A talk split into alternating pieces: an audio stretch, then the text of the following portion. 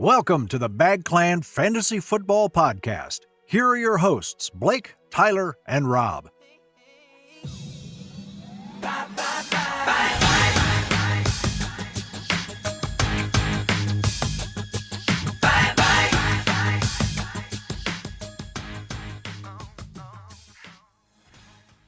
Hello and welcome in from where we are to where you are. This is the Backland Fantasy Football Podcast. As always, I'm your host, Blake, joined by Tyler and Rob. We appreciate your viewership uh, each and every week. How are we doing today? After the mid midway point, I guess, in our fantasy uh league. Rob and Tyler, how are we feeling? I, feel like you really had to slow down to nail that intro.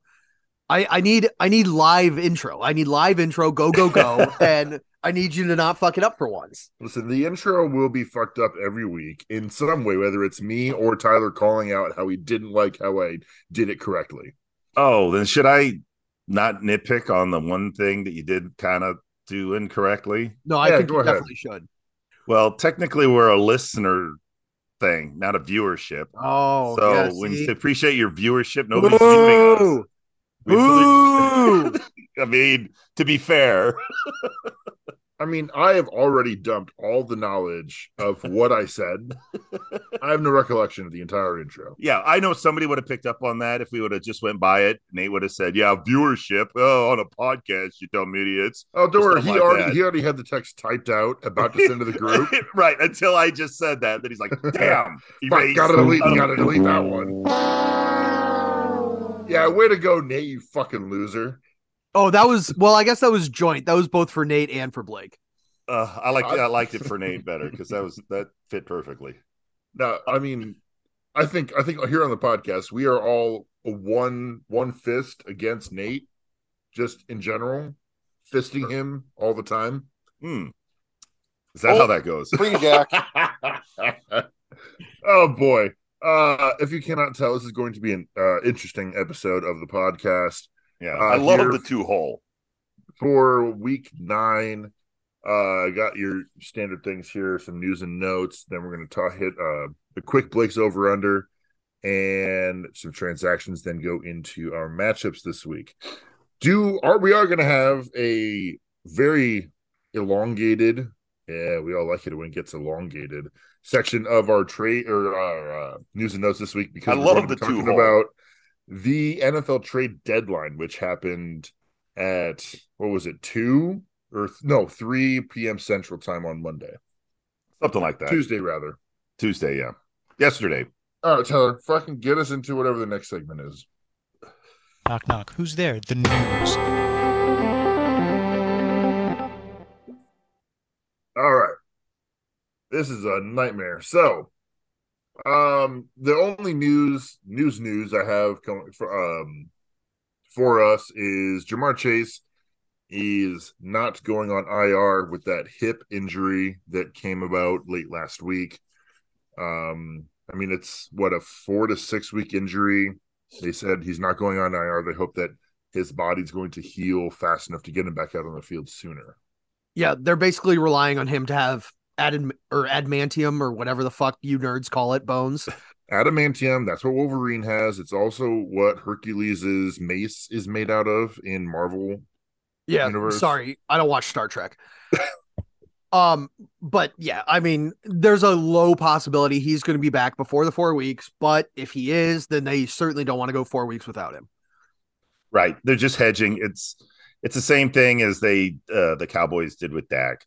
They they didn't put him on IR because they thought maybe he could come back in four. He did not, but they're not they're gonna you can't predict the future, so they're gonna, you know, be on the cautious side as far as not having him available.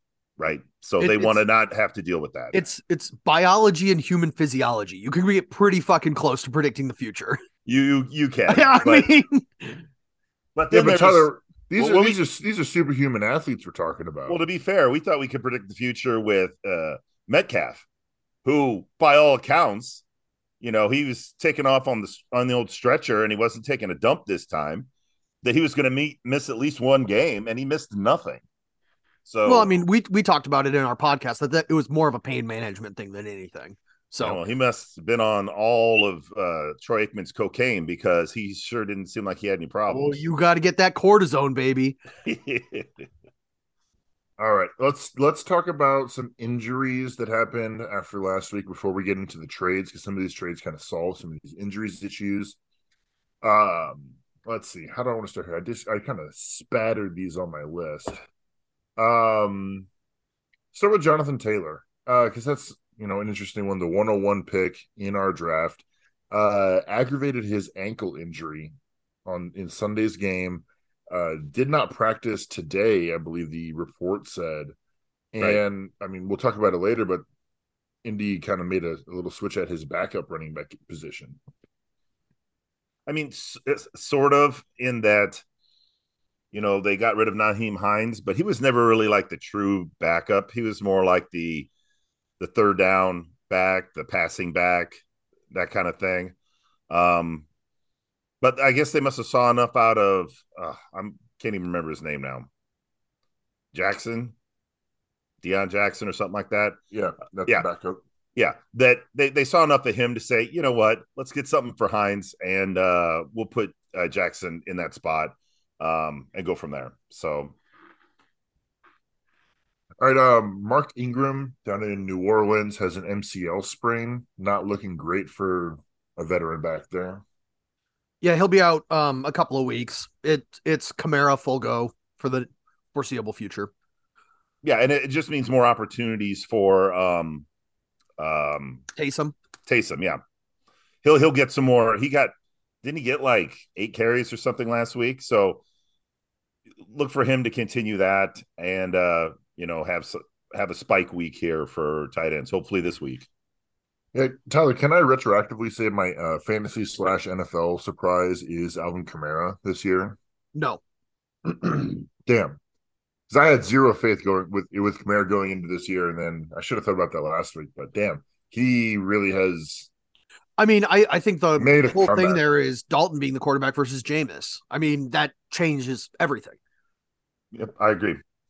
And if if you wonder why why would they make that move? Andy Dalton is Andy Dalton. Just look at what Kamara's done ever since Dalton's been quarterback, and that's why the coaching staff made the change. All right, tight ends. Um, we'll talk about it a little bit later, but Irv Smith with a high ankle sprain. A Not really looking- a really, Really bad, bad. one. Really bad Yeah. one. Yeah, I mean, eight to ten weeks bad. yeah, he he's probably done that uh for the year that or you know, maybe he'll come back in the playoffs, but that that's what prompted the Hockenson trade, which we'll talk about later. Right. Also, Tyler Higbee exited with a neck injury. I believe he returned to that game, but also there's still some question marks around him. Yeah, I mean, here's the thing. That that team's kind of in flux. Um, with uh, Jefferson coming back um last week, getting his feet wet, he might have more of a presence. Why Um, was it raining there? Yes, a little bit. Okay. It was it was raining rain. Quite. Um, yeah. Anyway, so you know, Higbee was that last, you know, that last ditch option when everything fell apart, or I should say, when uh Stafford felt he couldn't get it to Kupp, he would throw it Yeah. to Let- Higbee. Yeah, So let's also let's also go into the Cooper Kupp uh, with an ankle injury. Exiting late that game, he's day to day as well. So you know, there's question marks at Tyler Higbee and for Kupp. Also, it came out today that Van Jefferson got downgraded from healthy to questionable. So oh God, yeah, I mean, if if they uh, I don't remember the injury he was coming back from, but if it's one where they're kind of easing him in, then they're going to give him limited snaps on a Wednesday. Um, and so you have to watch the Thursday and Friday practice reports. Yeah, maybe it's uh the Allen Robinson show this week. I doubt that. So do I. Nobody likes Allen. Uh, Christian Watson in Green Bay with a concussion. Uh, we've seen, I mean, interesting things with concussions this year, but also that fuck Allen Lazard is on his way back or coming back from an injury. I don't know if he played much on He he didn't play this Sunday last night. week. I don't think He, he, did. he, he didn't play. He's expected to play this week. You know, without a setback, isn't it like a shoulder injury? I'm not 100 percent on that, but I think it is. At any rate, he should be back. But yeah, Watson, kind of a lost season for the rookie, um, which is why Romeo Doubs is able to step up as a fourth round or fifth round, whatever he was, um, because uh, Watson just can't stay healthy. Yeah. Unfortunate for the young guy. Right. Uh, and then the last one I want to talk about is Rashod Bateman. The foot injury more severe than everybody thought it was initially. Out, to miss multiple weeks. They say. Yeah, I mean, it's not good. Uh this this is something that could potentially linger. Um you know, if he can get healthy, great, but this is one you have to be concerned about the rest of the season and I you know, the bad part is, is Bateman isn't droppable. You know, if you if you have spots to use IR, that's great, but yeah, I mean, you you have to be tempering expectations on Bateman uh as far as his value goes the rest of the way. Hundred percent. It's it's unfortunate too uh, for that team, especially. It just limits their upside offensively.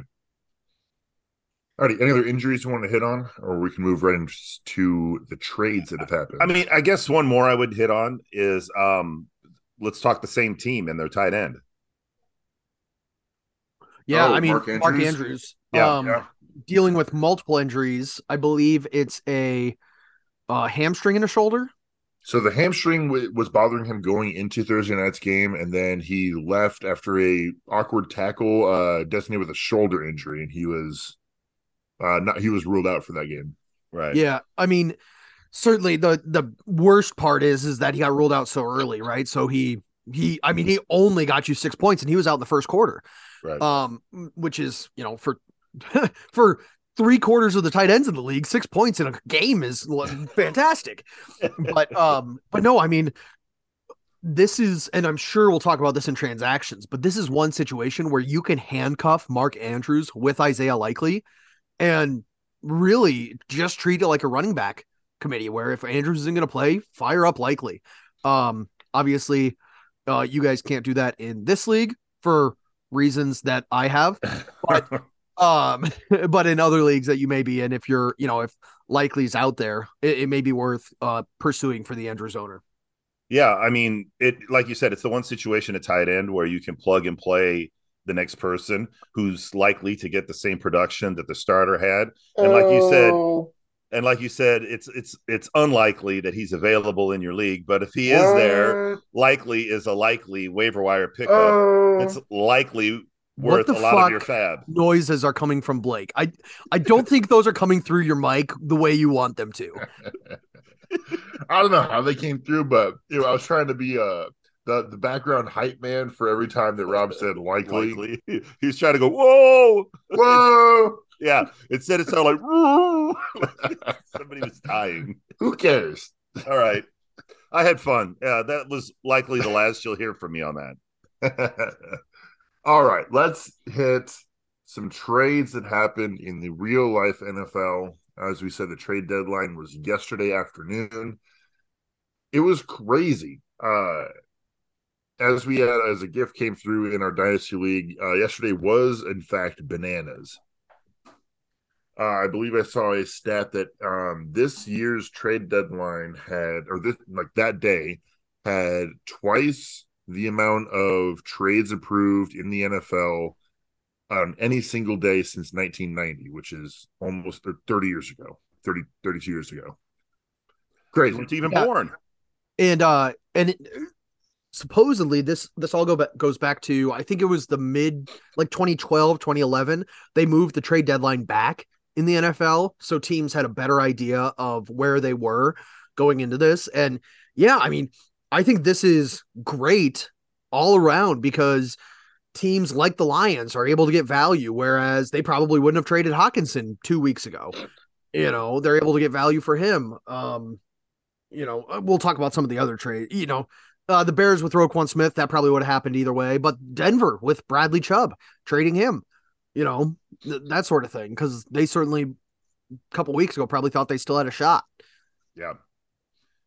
All right, so let's get into it a little bit. I'm going to do uh, more or less chronologically. So last Thursday, uh, there was a trade that broke in the afternoon. Kadarius Toney got traded from the Giants to the Kansas City Chiefs. Uh, I don't have listed the picks that were you know exchanged. I just have Yeah. where the who the player went from and where the player went to. So yeah, Toney t- Toney to Kansas City. Uh, Toney hadn't really played a. I don't think did he play what one game, if that, for New York this year. Looked amazing last year in his rookie debuts, uh, and then had hamstring after hamstring. Yeah, just couldn't stay Right. healthy. And Yeah, go ahead. not- Go ahead and put quotes. or, You know, go ahead and put the the little finger wags, hamstring and hamstring. Yeah, sure. He was he was injured. Yeah. yeah. So That's here's the thing: he he was slightly injured, as as if like all football players are injured during the year. The Giants played it because they didn't want him anymore. Uh, they had problems in the offseason. They kept keeping him. Oh no, we need you to get 100 percent healthy. Blah blah blah. It finally came to a head, and they traded him. And then already Kansas City has said, "Yep, he's 100 percent healthy." So either the Yeah. climate's better or he uh, really wasn't hurt. Well, the issue with Kadarius Toney coming into the league was he had character concerns and major character concerns coming in. Um, we I think we talked about that on our Dynasty podcast, but you know, this is the thing. He's going to run himself out of town multiple times throughout the course of his career. Uh, and it's just a matter of whether this works in Kansas City. I, I think this is maybe the best fit. You know, maybe the only better fit for him is somewhere that wanted to use him like Cordarrelle Patterson because he's very raw as a route runner and stuff like that, but he's electric with the ball in his hand. So I, I think Kansas City being able to do a lot of the underneath stuff and just get him the ball, let him go. I, I think that's going to be really, really good for him. Alrighty. Um, looking at my thing, let's go to let's go escalating here from you know least important to most important.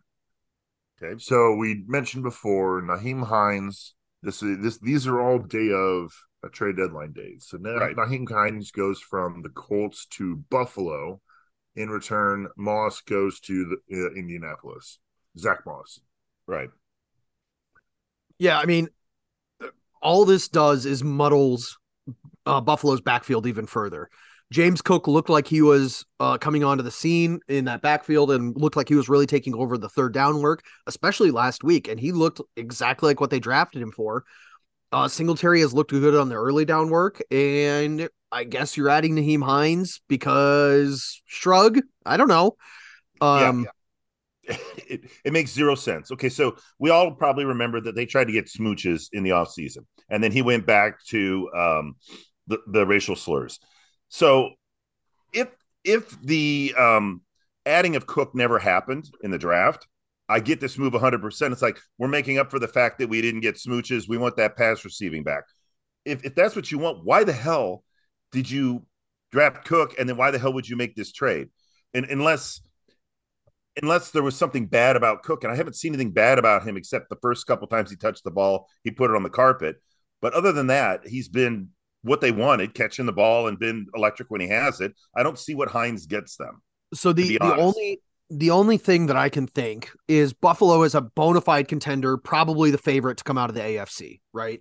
Right. Um, you know, do they say, well, okay, but if Cook goes down, that takes away a part of our game plan, and so what's wrong with surplus? Or, or, or, like like you said or before, Singletary. Tyler, or Singletary goes down. Singletary, who, I mean, he's you know what, journeyman at best at catching the ball. He's he is a great ground guy. If he goes down, what happens to that backfield? Yeah, but Yeah. but you had Zach Moss, and yeah, you, yeah, that split would probably flip a little bit more. It would probably go a lot more Cook, and Moss would be that you know forty percent bruiser, and then Cook would be the sixty percent you know receiver, and then mix in here and there.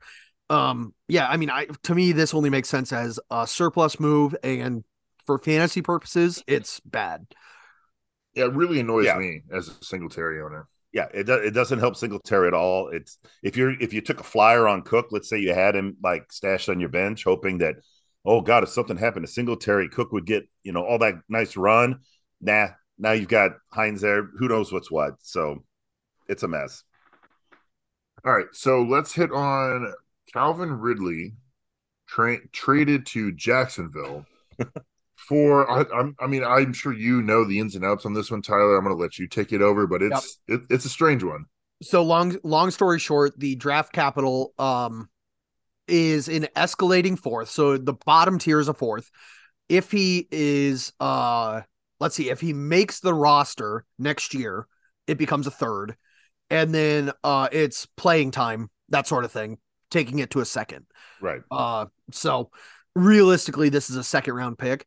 I mean, look, I, I like this for Jacksonville. This certainly gives you the indication that hey, we're either we're riding or we're going down with Trevor Lawrence, which I think is the what they need to do right now. Um, and you know, if if you put Ridley out there with uh Christian Kirk, and now all of a sudden there are two guys to defend, and I I think that that's really good for Jacksonville's uh, offense. Yeah, it's a great future move for them. I mean, obviously, it doesn't do anything this year because he's suspended the whole year. Um, but yeah, next year, I mean, you've got ETN now taking that backfield over, who's, you know, as long as he stays healthy, uh, pretty electric. Um, and then you're going to have, you know, everybody was a little skeptical of Kirk being a number one. Now you've got, you put Ridley alongside of him, you've got something. Um, and if they keep building in the trenches like they have been, I mean, I see nothing but up for them. And as long as uh, Trevor Lawrence keeps progressing and uh, getting better, especially in the in his third year, which next year would be, um, everything's pointing up for them. So, and, and I always have to bring this up because I think it's just one of the most bizarre things I've ever heard. So Calvin Ridley and Amari Cooper both went to Alabama, right? right, Both played their college ball at Bama. Amari Cooper is six months older than Calvin Ridley. right, Six months. That's it. Amari Cooper and Calvin Ridley were never in the building together at Alabama. no, because Calvin Ridley was like old for, Calvin Ridley was old coming in, yeah, and Amari Cooper Was was, like- like, one of the youngest prospects to ever come out. yeah, it was like 19 or 20 Yeah. or some goofy thing when he, so yeah. a six month difference, and yeah, they were never in the football building together. Yeah, and they're what's what's odd is they're both weird cats. You know what I mean? Yeah. And they both went to Alabama. I mean, Amari, you've got to admit he's he he seems to have worn out his welcome in two places. Um, one team got a first round pick for him, the other one gave him away for pennies and nickels and and maybe a, a parking lot handy J. Um, but he did run himself out of two two uh, cities. So Alrighty. Um, let's look at. We'll talk about we'll talk about a defense gaining some strength here. We don't talk about that often here with uh on our podcast, but Roquan Smith traded from the Bears to the Baltimore Ravens. I mean, yeah, I mean, I, go, I have the yeah, same. go ahead, Tyler. I have the same take for this and the next one. I guess give us both defenses, Blake, because I think we can mesh these together. Yeah, so the Denver Broncos traded a Bradley Chubb to the Miami Dolphins, and with there's some picks involved, but also the Denver Broncos received Chase Edmonds from the Dolphins. So Chubb going to Miami, Roquan Smith going to Baltimore. Okay. Yeah. Just hitting on Edmonds quick, I think that's the same situation. Muddies the backfield a little bit. Gross. Yeah, it does. Do, do we do we need to talk about that anymore? No. Okay. Nope. Yeah, As far as the defenses Buffalo goes- West. As far as the defenses goes, I think this is a major upgrade to both defenses. The Ravens have had a very hard time um, adjusting to their new defensive coordinator, who plays a ton of zone when they were primarily a man coverage team. Well, guess guess what? Roquan is a very good coverage linebacker. So add that in there. Um, and then on the Broncos side, you pair Bradley Chubb with, and I don't know if this Jalen Phillips or J- Jalean Phillips, because his name is spelled a little bit. It's like J J A E L E N or whatever. I think it's Jalen. Yeah. Couldn't tell you. Uh, but Jalen Phillips has been um breaking out recently. So you pair Bradley Chubb on the other side. I, I think that becomes a very formidable pass rush. And I think both defenses rest of season get a pretty significant upgrade. Yeah, and both have been like not very good recently. Um so anything they both needed to upgrade. They both have playoff aspirations um and knew that they needed to sh- they had to do something on defense if they're going to progress through the playoffs. You know, Miami for example, they look real good on offense. Uh Edmonds was expendable with with uh Raheem Mostert doing well and then they picked up another guy um from the San Francisco pool um, you know, to help back him up. Um, I like both moves, and I think they're both going to be strong contenders.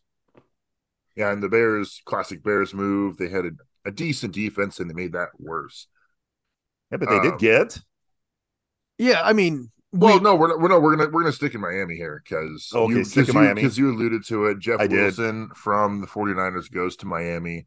Yeah, Um, both Miami and Raheem Mostert, running backs that have been coached before by the head coach down there. right. When he was with the the 49ers. And it's it's great for for Wilson because he was going to be just buried behind Christian McCaffrey. I'm sorry. Everybody there is buried behind Christian McCaffrey. Wilson showed that he was a capable back when um oh what's his name went down in the first in the first uh, game. Um six round Oh, pick. uh, yeah, what's his name? Elijah Mitchell. Elijah Mitchell. Thank you, Damn Elijah it. Mitchell. He's been gone so long, I can't remember his name. So Mitchell's actually due to come back in like a week or so. Um, so this was getting something for Wilson. Um, you know, rejoining a former coach, giving Miami something. They they, they Chase Edmonds is like the poster child for potential unrealized. Alrighty, so yeah, let's talk about the Chicago Bears getting Chase Claypool from the Steelers uh, in return for a second round pick. I think there was a straight up trade. Yeah, Uh, so Claypool getting added to this offense that's kind of awakening. Yeah, I mean, I, I think this is a really, really good uh, get and a good fit for the Bears. The the concern I have, uh, before I get into why I like it, is the Steelers are. I, I'm just going to say the Steelers are the best team in the National Football League at evaluating wide receivers. That that is what they are great at, and that is why they've been able to churn through receivers without paying them. Um, so the question is, is why are they trading Chase Chase Claypool? Um, maybe it was a locker room thing, okay, whatever. But for the Bears side, I think you get a receiver who is very different from Darnell Mooney. Uh, so they're not going to step on each other's toes at all. You get a guy that gets to play the big slot role a little bit. You get a guy that's huge uh in that slot role that can block on these fields um uh designed runs right. right? So you, you're effectively now going to be playing, you know, a tight end in Cole Kmet and uh what probably the biggest uh weight receiver in the league, if I had to guess. I mean, pretty at least- close. Yeah, or at Pretty least close. close. to it because he's he's like 240. Um, and so yeah, I mean, I I think this is a really really good fit, and I think they have one more year before they have to pay him. So yeah, no, I I really like this fit for the Bears. We talked about it offline, but it feels like the Bears have a plan for the first time in a long time, and it's it, I, you have to be optimistic if you're a Bears fan. Yeah, especially offensively. I mean, I, you you know, you're sad to see a, a, defensive player like Roquan Smith go, but he wanted to be traded in the offseason, was not going to resign. He was going to be a free agent. So they had to get something for him, and they did. Um, Quinn, you know, even though he was a pass rusher, I think he led him in sacks last year. He's a rent-a rusher. You know what I mean? He he did not play rushing downs. He just was in on third downs, you know, to rush the passer. He was a situational guy. He's what, 34, 35. It's it's not like they were giving anything away. Uh, so they were getting what they could for him. So I like the moves they made. Um, just like you said, and I think this actually makes them I already they were like Blake said, Fields was already kind of pointing up. They were starting to get their crap together. The offensive line was doing a little bit better. They were letting him do things that he does. This only helps. Um, but if anything, it does. I mean, Cole Kmet was already garbage. It, it takes a little bit of that middle of the field that Cole Kmet would take, uh, and now puts it, you know, takes it away from him a little bit. He was already garbage anyhow, though. Yeah, and uh, Chase Claypool is only in his third year in the NFL. Uh, right? He's so still really young. Yeah. good young guy. Uh, isn't fact check me on this? Isn't Velus Jones their rookie older than Chase Claypool, who's played for three years? Look, Velus Jones is like 42 years old. It's insane. This He's guy also fast. Yeah, but this this is a guy that took advantage of the um new COVID years, right?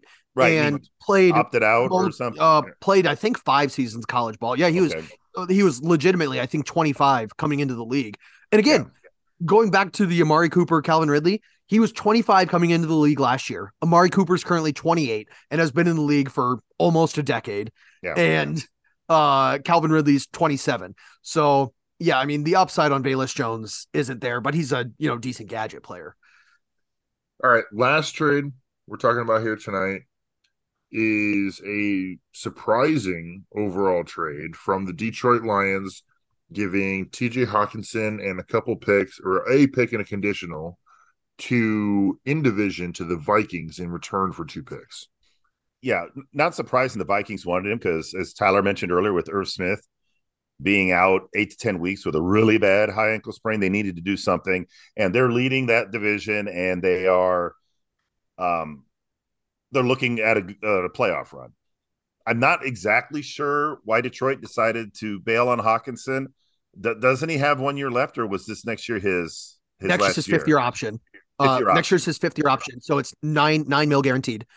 Um, and uh, I mean, I don't think it can be discounted what they're seeing from this young, I mean, these young tight ends that they have. It's possible, but you know the the draft capital you get back, you're not going to replace like in kind. Meaning, you got a set. What they got a second, or did they get this a, year and a third next year. Okay, you get a second this year. You're not getting a talent like Hockenson in the second round that's going to impact your team.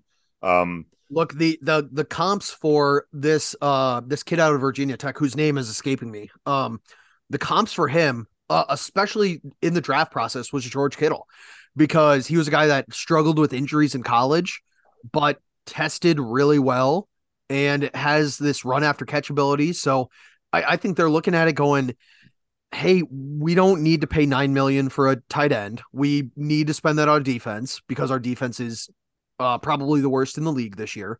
Is it And- James Mitchell, Tyler? Uh, yes, yes, yeah. The other one begins with an S, and he's yeah. It's like it's like Brock something. Wright or something like that. Yeah, Brock sl- sl- slumping, Sloan, something like that. I don't know. Anyway, I get what you're saying, Tyler. Yes, it, it it probably was a combination of hey, we we like this young kid, he's cheap.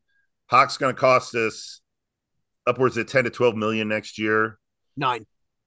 No, no, nine next year. But I mean, if meaning if we want to uh, Oh, extend yeah. it, it's going Right. to be if yeah, meaning we're he's going to want a new contract done. Correct. And when you get on that fifth year, and if they, you know, they have to decide if they're going to pick up the option, and then usually on that last one, you know, a good player wants to get that contract in hand, not play out a one year string. So that's probably what they're avoiding. I,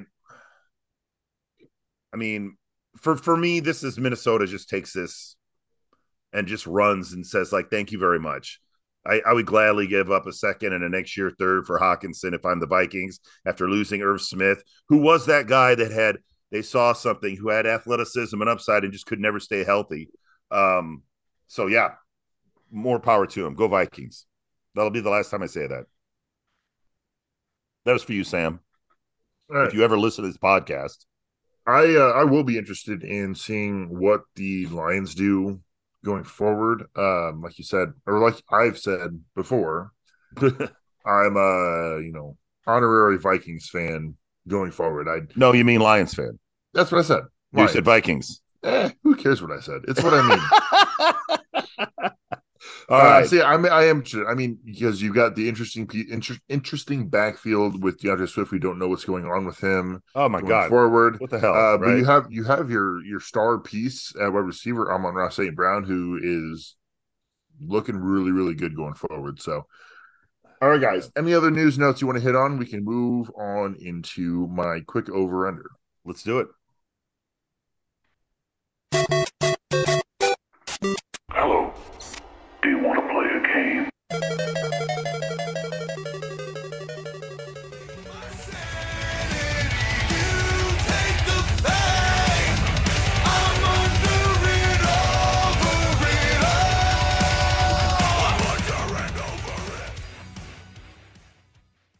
So quick one here. Uh, following my very disappointing and frustrating loss to Monty last week, he remains undefeated.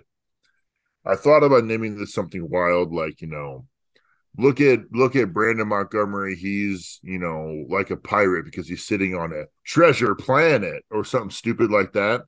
Um, but instead, we're just going to go into right here. Does Monty's team, who's currently sitting at eight and zero, we have six more regular season weeks in our fantasy season before we get to the playoffs. Does Monty get over under four more wins? So go at least four and two the rest of the way, and is twelve and two. Yes. Yeah, I mean- I mean, it, it's a high bar. Um, but things that are going what are that are positive for him. The Chiefs are past their bye, so you have Patty Mahomes and Travis Kelce the rest of the way.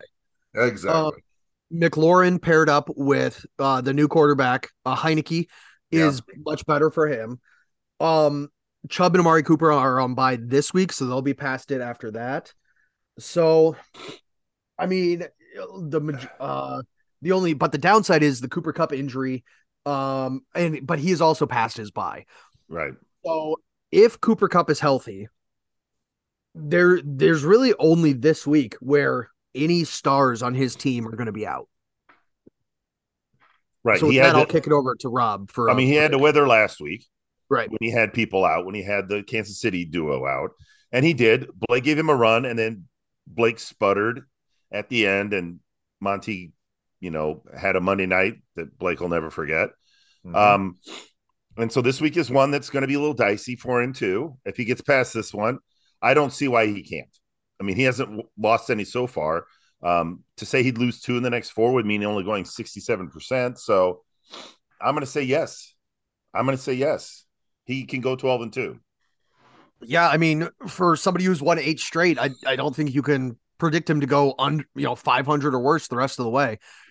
Now, here's the Um, thing: he's escaped a major injury. He is, you know, where Right. other teams have had a catastrophic injury to a top, you know, three or four player. He has not had that, and I'm not wishing that because I don't wish injuries on anybody. If if he gets past injury free, he will be at least 12 and two.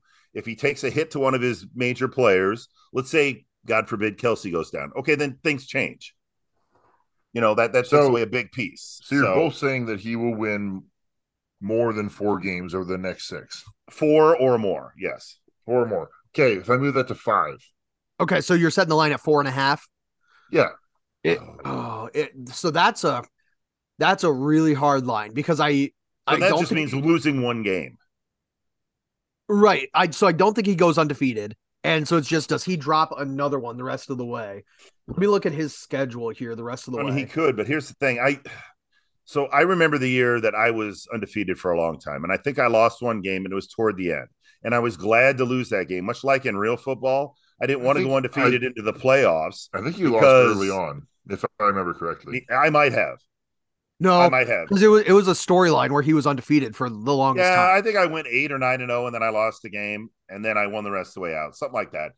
I'd, I'd have to look back. I I, th- I think the exact number is two the rest of the way. He has he has Terry this week at three and five, Hedgehogs at four and four, Fantasy Reapers at three and five, Fly Eagles fly, an easy win at two and six, Iowa Corn Leaders at four and four, and here's Tubby at five and three the rest of the way. So I I, I think there are two losses in there.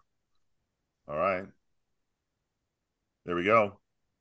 So I mean, we I got I got to get a final line here. So my my line was: Does Monty get four more wins? Over under four. We're going to call it four and a half wins. Under. Yeah, under four and a half. I'll go under four and a half. Oh, by the way, I was twelve and one. in- So so in you're both, you're both 2019, under, so I did have you're one both- loss. You're both under four and a half, but you're both over four. No, we're oh, both no. pushing four. I, I say four. I say four. I I don't. we both think it's going to be four. So disappointing. I'm sorry. All right, very well. Let's go into the transactions. All right. You guys suck. I'm Oh boy, I was not ready for this bumper. Here we go. This shit's unbelievable. I check the accounts receivable. It's inconceivable to think that you would fuck with me on the brink of my transactions.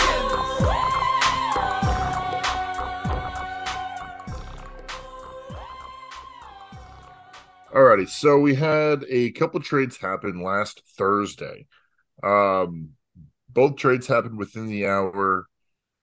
I'm going to talk about what makes sense canonically here for these trades. So, first off, or first trade we're going to talk about here is between Testicle T and the Backdoor Hot Snakes. Backdoor Hot Snakes trade Tom Brady, Daniel Jones, Dalvin Cook, and Brandin Cooks to Testicle T in return for Josh Allen, Mike Williams, and James Robinson.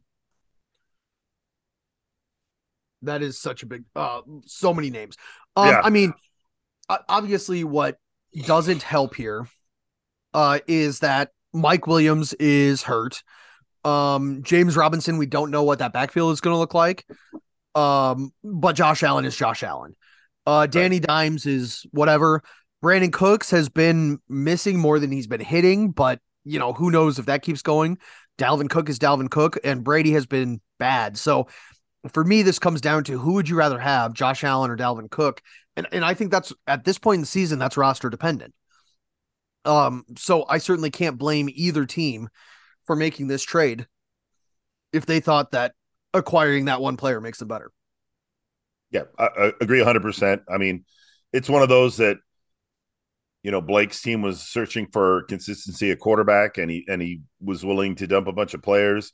Uh, T needed some running backs, and Cook, you know, to his credit, got him over 100 yards and I think a touchdown his first week. So, you know, he got people he can play now, and and Blake got people that he's probably not going to play at least for several weeks Uh, because, like Mike Williams is out for four, and I, I, don't believe Robinson is going to be a whole lot of anything with the Jets, but it, we'll see. Um, yeah, pretty decent. Yeah. And yeah, uh, like like you guys said, Josh Allen is a huge help for me at quarterback. He's through his bye. I don't have to worry about that going forward. Right. Um, James Robinson, I before uh the Nyheim Hines trade in Buffalo, I was like Derrick Henry and Devin Singletary uh plugging in Tyler Allgeier. I should be fine at running back and cannot- and I'll be able to sit here and see what happens with James Robinson and how they're going to use him, you know, after his first week there.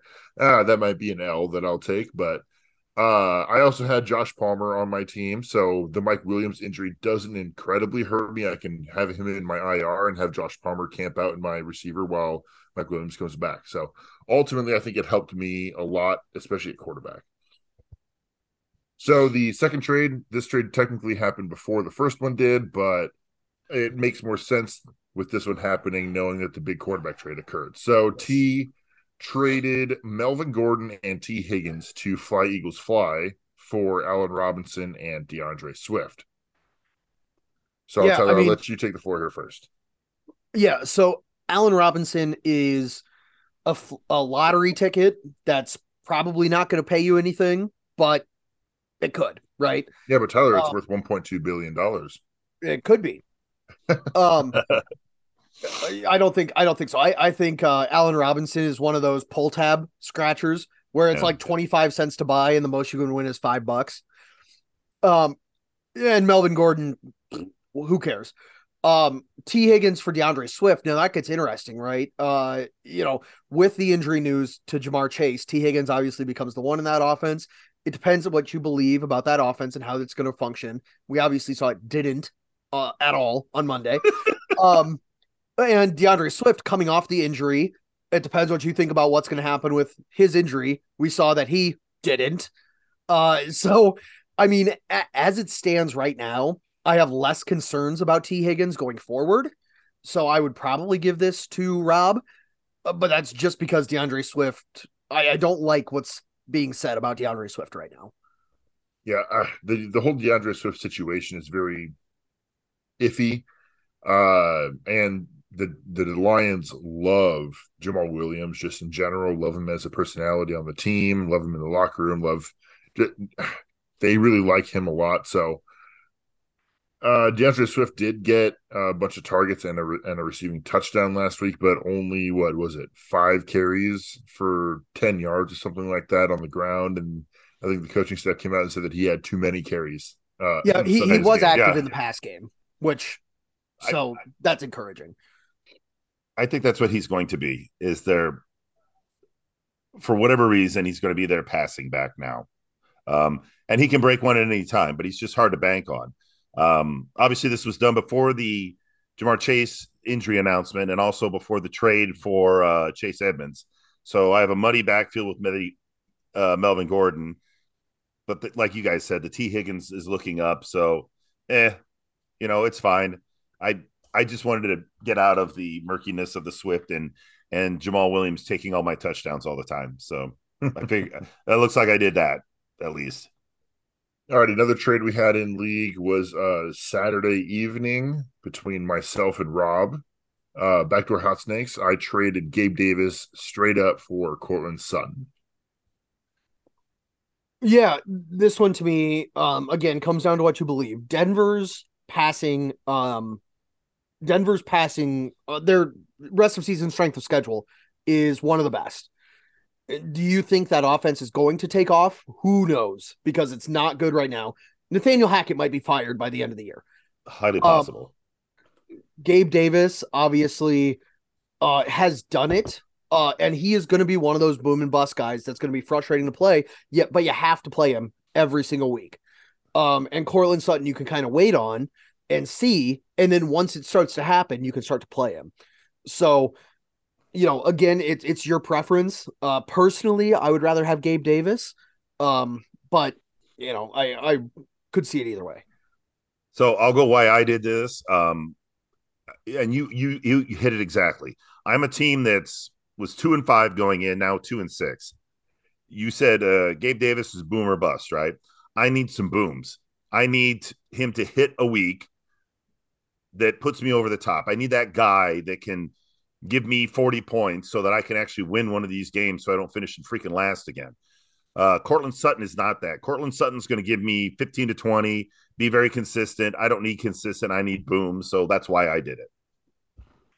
Yeah, and basically the entire opposite. You know, Courtland Sutton, uh, he's not been good recently. I think his I'm not I don't have it in front of me, but I think his scores the last three weeks has been like two, six, and two or some bullshit Yeah. like that. But the first four weeks of the season were really good. I mean, he was scoring double digits, pretty consistently. I think coming out of the bye, the team gets it together and at least gives me, uh, you know, ten plus uh, score out of Courtland Sutton, which is what I need because I have more of a bust or a boom guide like Mike Evans on my team, and I don't need, especially stacking a uh, boomer bust kind of player like Gabe Davis with my new quarterback Josh Allen. I was ready to get somebody who could give me more of a floor. So Oh, see, uh, forgetting that you had Josh Allen, um, I would rather I want the stack if I'm you because you're doubling up on points, and with Gabe Davis and Josh Allen, you're probably doubling up on long touchdowns.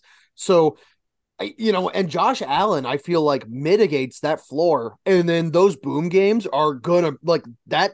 Those two players alone, when Gabe Davis booms, will probably win you the week. I just I, So I, I- don't th- I don't think I- I can sit there and use a roster spot on a potential goose every single week, Tyler, regardless of whether or not I'm stacking the quarterback. Yeah, I think that that was now a mistake. Now that I remember that. Now that I remember. And that. and and that that comes down to our fantasy philosophies, Tyler, and I am totally 100 percent against you on that one. Well, it's nice to know that you know you're wrong. Well, I've never missed the playoffs, so boom. Yeah, because you play in the weakest division of all of all humankind. Tyler, Um, the division's the- the- argument, the division's argument fell apart. You were just telling ago. me before this podcast started, I never score any points, but I always have a good record. I'm oh, I'm so living such a privileged life. I wouldn't Get say anything. Tyler. Our division record wise is terrible compared to Yeah. the other one. We're we the one, one- that has the we have undefeated one good- man in it. Yeah, we have one good player, and the rest of us all suck. Well, that's because Just- every single one of us just has like taken at just least like one no, L from just Monty. like just like last Yeah, year, true. Tyler. Your whole division was garbaggio last year. Man, I'm dragging us down. All right. Yeah, as, as soon as as soon as you leave like the bottom three teams in points or bottom four teams in points, then then come talk to me about how uh how you know you're so much better at fantasy. I never I never said that though. I said that's our fantasy philosophies being different. I don't know how that can be an incorrect statement. Uh because you're wrong. Okay. Shut your mouth. Let's go into the waiver claims here. From the bottom up, let's see. We've got the Shakas adding uh, Dawson Knox, dropping Irv Smith.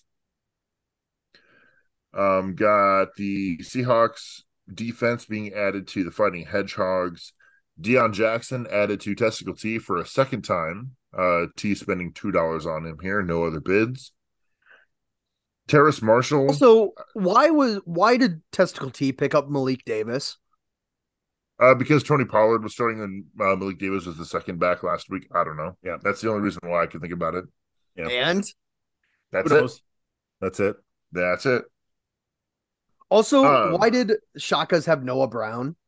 They've had Noah Oh, I guess- forever. I guess he was he was good with Cooper or Cooper uh, Rush, wasn't he? Yeah, yeah, yeah. Okay, that's right. So, Tyler, I want you to tell me about Terrace Marshall. This ad for two dollars to Hawaiian Shakas. What are we looking at here? Terrace Marshall, nine targets, I think, last week. Yeah, I mean, Terrace Marshall was a guy who played with Ja'Marr Chase um, and Clyde Edwards Helaire and Joe Burrow on that LSU national championship team. Um, you know, obviously, all three of those guys have been at least, you know, have had started gigs in the NFL in CEH's role and have been successful in the role of Burrow and Chase. And Terrace Marshall was just buried. Um, I think that that was a facet of the uh, coaching staff in Carolina.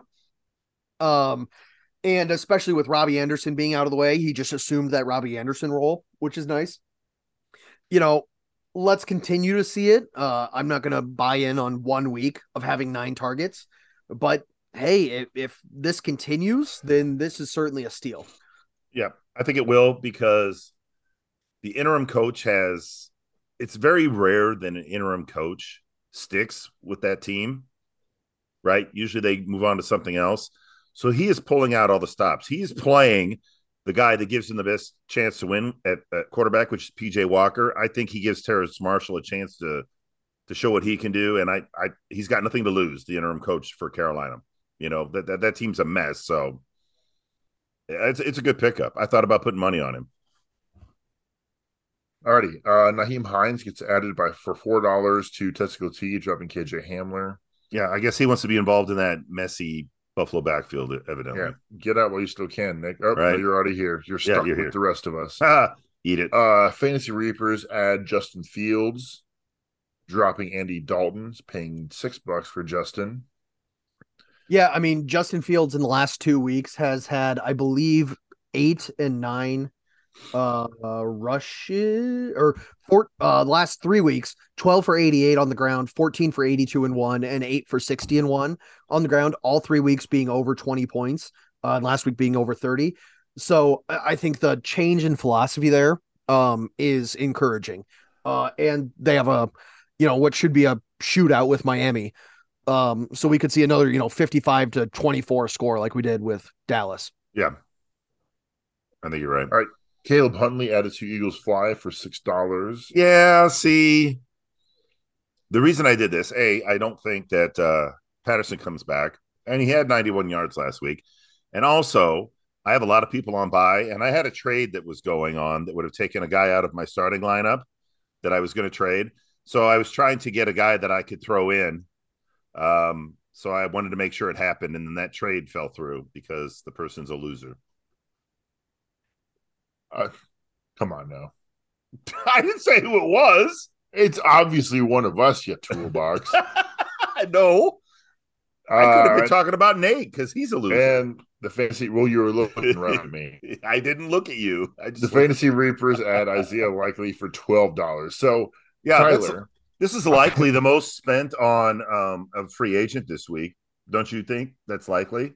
yeah. So I had I had eleven, or I think I had thirteen dollars, and then I uh this is all yesterday, thirteen dollars, and then I moved it to eleven. It's like no, let's put seven. Fuck it. If if uh Tubby doesn't get him, I because Tubby has Mark Andrews, I will probably get him if I just put three bucks in. And then I saw Tyler got him for twelve, so I was like, ah, fuck it, who cares?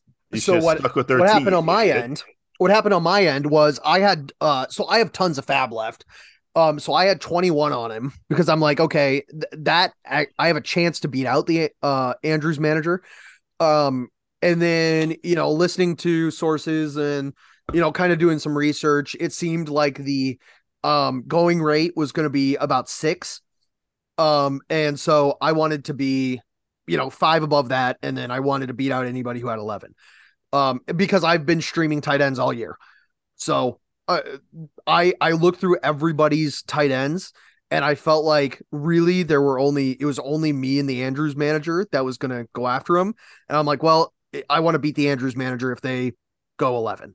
Yeah. Blake, but you were you you likely had 13 on it. So why did you why did you back off of that? Because my current tight ends are Robert Tonyan and Dalton Schultz, which I'm more or less okay with, especially after Schultz comes back from Yeah, I think he'll be fine for the rest of the year. And it, it would basically be am I spending thirteen dollars to start a tight end this week? And I don't think it's worth that much. You could have dropped Tonyan like a hot brick. All right. All right, that's all we have for transactions. Let's go into our matchups here. And I will say, let's try to make these quick this week, guys. Okay. It's likely not to happen.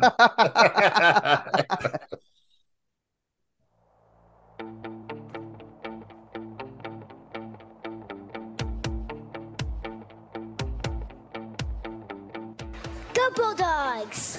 Yale Bulldogs. Wow! Not so fast.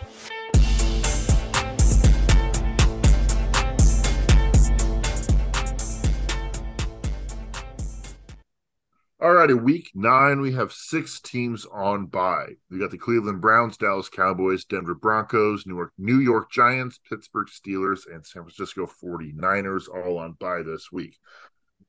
Uh, I remember before we would say there was like one week where it'd, it'd be like the apocalypse. Now it's like every other week in today's NFL is a you're all getting fucked. So good luck as fantasy owners. Um, going into our first matchup here, it's the four and four Fighting Hedgehogs hosting the one and seven Testicle T. Gosh damn, are they looking for their second win? Hedgehogs are going to have Joe Burrow home against Carolina versus Tom Brady home against the Rams at quarterbacks for these teams. Yeah, this is the battle of gross quarterbacks right now. Um, Joe Burrow without uh, Chase this year has not been good, but he has has at least provided a little bit of a baseline. Uh, and Brady just hasn't been good at all. Um, some some are alleging that potentially Gisele is a witch and has put a hex on Tom Brady. I would That is I wouldn't say that. that is my But- current favorite theory, and I do enjoy Oh. that one a lot. God. But yeah, so uh, I'm gonna go with Burrow. Yeah, I'm gonna go with Burrow too. Just the the even the Rams are struggling, they still are a better defense. Um, they can get. I, I have a feeling that um, so that offensive line of uh, Tampa's is not good, especially up the middle. I have a feeling that 99 is going to wreak havoc against Brady, and it's not going to matter who he's got out there. The, I, I I really like the Rams in this game, to be fair. Um, and they're and here's the problem with Tampa: their defense is not good and they're and the offense is putting pressure on the defense by going three and out all the time. Give me Burrow here. Alrighty, running backs here, Hedgehogs with Joe Mixon home against Carolina as well, and Chuba Hubbard at Cincinnati versus the T with Jamaal Williams home against Green Bay and Dalvin Cook at Washington. All right, for me this is super easy because I've seen reports. It's it's very unlikely that uh Chuba Hubbard actually plays this week. He might, but if he does, he's going to be more of a third down role because Foreman has just, I mean, he's gone over 100 yards two two weeks in a row. So give me uh, Williams, the touchdown stealer, regardless of what Swift does, and Dalvin Cook after his first 100 yard game. Yeah, I agree. And Rob, going back to that Rams Bucks game, uh, Yeah. Rams currently the underdog for betting. So if you want to bet that, you can get that at plus. I mean, odds. I, I, God, I do think the Rams take this game. You should. I mean, should put hence why you will see on my thing that I don't have the Tampa defense anymore. I goodbye. You had two good we- weeks, week one and two. Uh, Rob, done are you gonna dun dun it? Oh yeah, No, I'm not going to do done it. you're not going to lock it. I ain't going to lock it. No, but God, I never, th- I never thought Dable would look so good. Come on, make it your big city call. Just do it. Yeah, come on, My Rob. big- we haven't had My- any oh, big city fine, call. My big city call. Rams upset Tampa Bay in Tampa. All right, place your bets now, people. That's Rob my big said. city call. That's my big city call. Uh, by the way, I'm wrong all the time this year in bag, so it's probably a Tampa runaway, 45 to 10, Tampa. All righty, receivers here, Hogs with AJ Brown, huge week last Oh week. Oh God, They are at Houston, and then Chris Olave home against Baltimore versus the T with Amon-Ra St. Brown home against Green Bay and Allen Robinson at Tampa Bay. That's paddling. yeah. I mean, it, it's Brown and Olave. Sorry. Ah, somebody get the SpaghettiOs because they are saying, uh oh. Tight ends. Fighting Hedgehogs No, we can't just no no. We just can't go No, by that one. Hang on. That First was- of all, first of all, that was first of all, really good. first of all, spaghettios only have O's in them, so I Yeah, don't know how the you whole- get the, The uh commercial and is O. oh. It goes. the commercial is oh oh spaghettios. That's the commercial. Gotcha. I, I was like, well, that makes more sense with alphabet soup, I guess. No, no. Have you have you Uh-oh, never heard me say "uh oh spaghettios"? Oh, spaghettios. It just didn't click for me. I had to. I'm sorry. I had to stop it. That was perfect. Oh, spaghettios. Somebody get the spaghettios because they're saying "uh oh." All right, Very nice. Very nice. uh, that'll be in the zeitgeist forever, Oh yeah. and the and the lexicon. All right, tight ends. Hedgehogs have Dallas Goedert at Houston, double stacking receivers there in that with that Philly offense. Mm-hmm. Testicle T with Tyler Higbee at Tampa Bay alongside Allen Robinson. I know which of these wide receiver stacks I like better. You mean tight end stacks? No, receiving player stats. Oh, I think you said wide receiver. I'm sorry. I didn't know. I said receiver stacks. okay. Uh, No matter what, I'm correct. Eat I mean, tight ends do receive the ball. Yeah, damn right, straight. Uh, give me Goedert. Let's just get out of here. Yep. All right, flexes. Hogs have Chris God or yeah, Chris Godwin home against the Rams and Devin Duvernay at New Orleans versus Testicle T with Cordarrelle Patterson. Like we said, may not play, and then Deon Jackson at New England. Oh no, Nick. Yeah, I mean, I don't think Patterson's going to play. I don't Uh. They they just designated him to return. I, I think he's going to take at least one week, if not two. Um, so this is easy. Godwin and Duvernay, and especially because Bateman's going to be out. I mean, you added it right there. I was going to say it if you didn't. Um, e- even if Patterson played, this is Godwin Duvernay because Bateman's out. So yeah, hundred percent. All right, our defenses: Seahawks at Arizona and the Jags at home against the Raiders. I think the Raiders' offense is so abysmal. I mean, what ha- they got shut out last week, right? Yeah, they sure did. I mean, Jags have been, been playing good defense, but the Seahawks, if you look at full season, their defense doesn't look good. But if you look last three weeks, their defense has been playing great.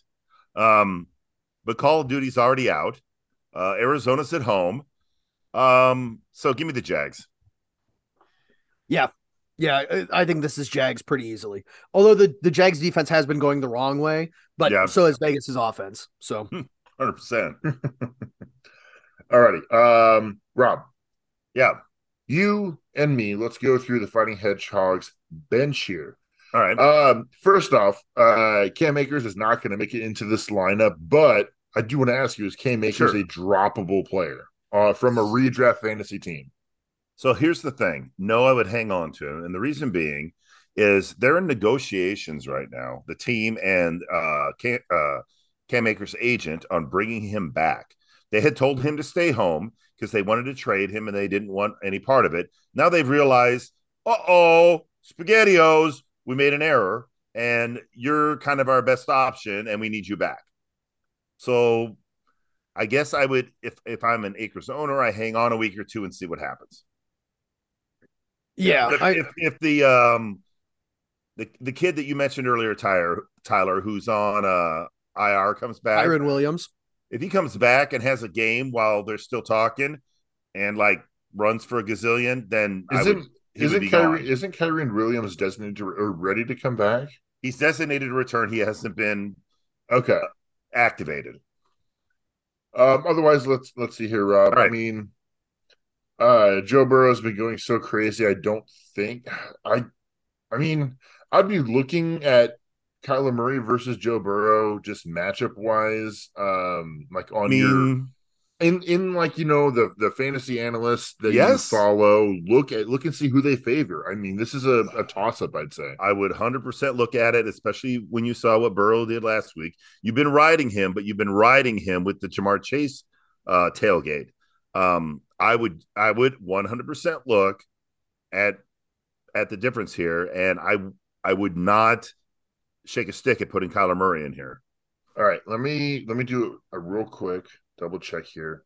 All right, let me hit you While, with. while you're doing that, Blake. No, uh, I got it. I got it. It was a real Okay. quick one. I told you. Okay, yeah, Uh, Devin Duvernay against a decent Saints on the road against Yeah. a decent Saints defense with Lamar Jackson, who's been struggling with that Rashod Bateman, or Mack Hollins.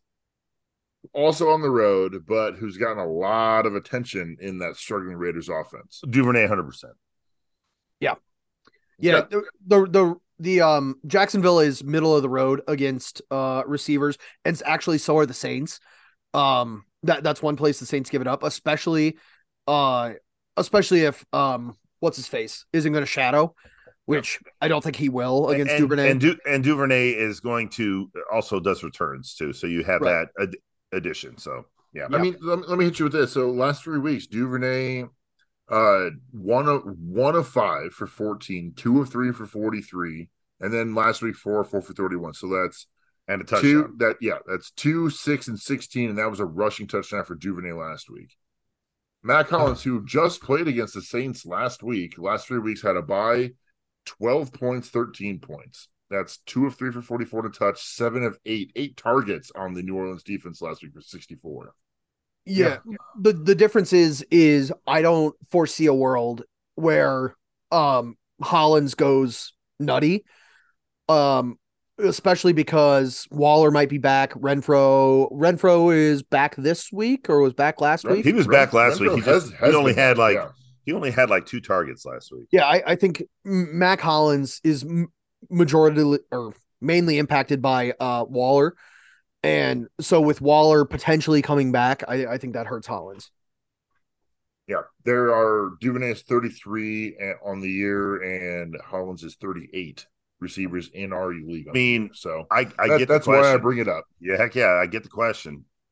because I can imagine how Hogs may be sitting there thinking, you know, hey, they're close. So, all right, uh, Tyler, let's talk about the T's bench. This team is not looking very smooth going into this week. Um, Adam Thielen, I don't know. I I I don't know. Looking at this bench, Tyler, where what you might try to thread in. Yeah, I, I think Thielen has to be in your lineup. Washington is uh, number three, uh, the third best matchup for opposing wide receivers. So I, I think Thielen has to be in there. You know, Eno Benjamin, I think has to be in there if James Conner misses again. Um, and other than that, I mean, you can always play Swift and see, I you know, because yeah, I mean, if he all of a sudden gets the work, he's back to being Swift. So, um, and I was gonna look here. Yeah, Philly is terrible for opposing receivers, so I wouldn't trust him. And Nyheim Hines is on a different team, so, um, so yeah, I, I think Thielen and potentially Eno are the only two. All right. I, I mean, I agree with you. Um, I mean, Brandin Cooks, he's questionable with the wrist injury. I don't know.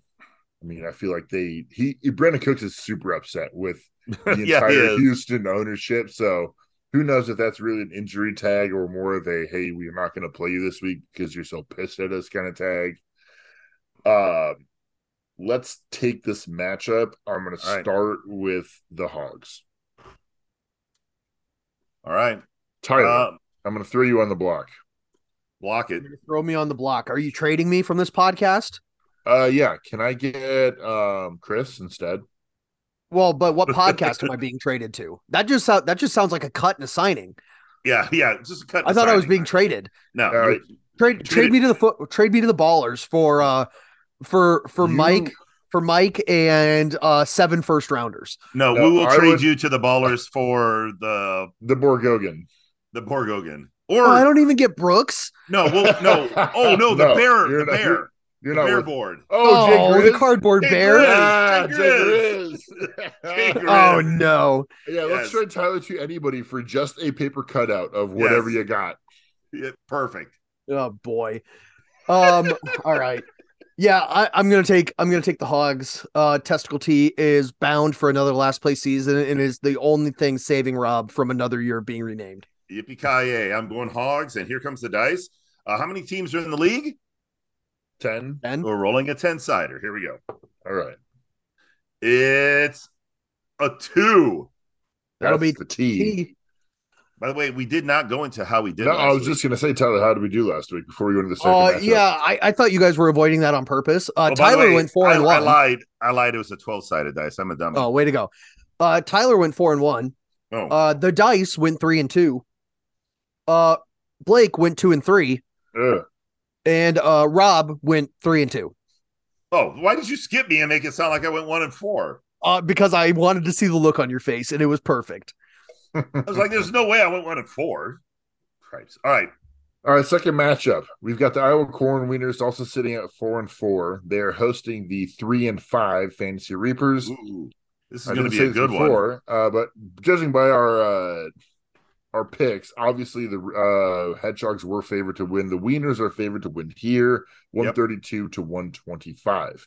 All right. Quarterbacks in this matchup: Kirk Cousins at Washington for the Wieners versus the Reapers, with the newly picked up and signed, starting first week, Justin fucking Fields for the Chicago Da Bears, home against Miami.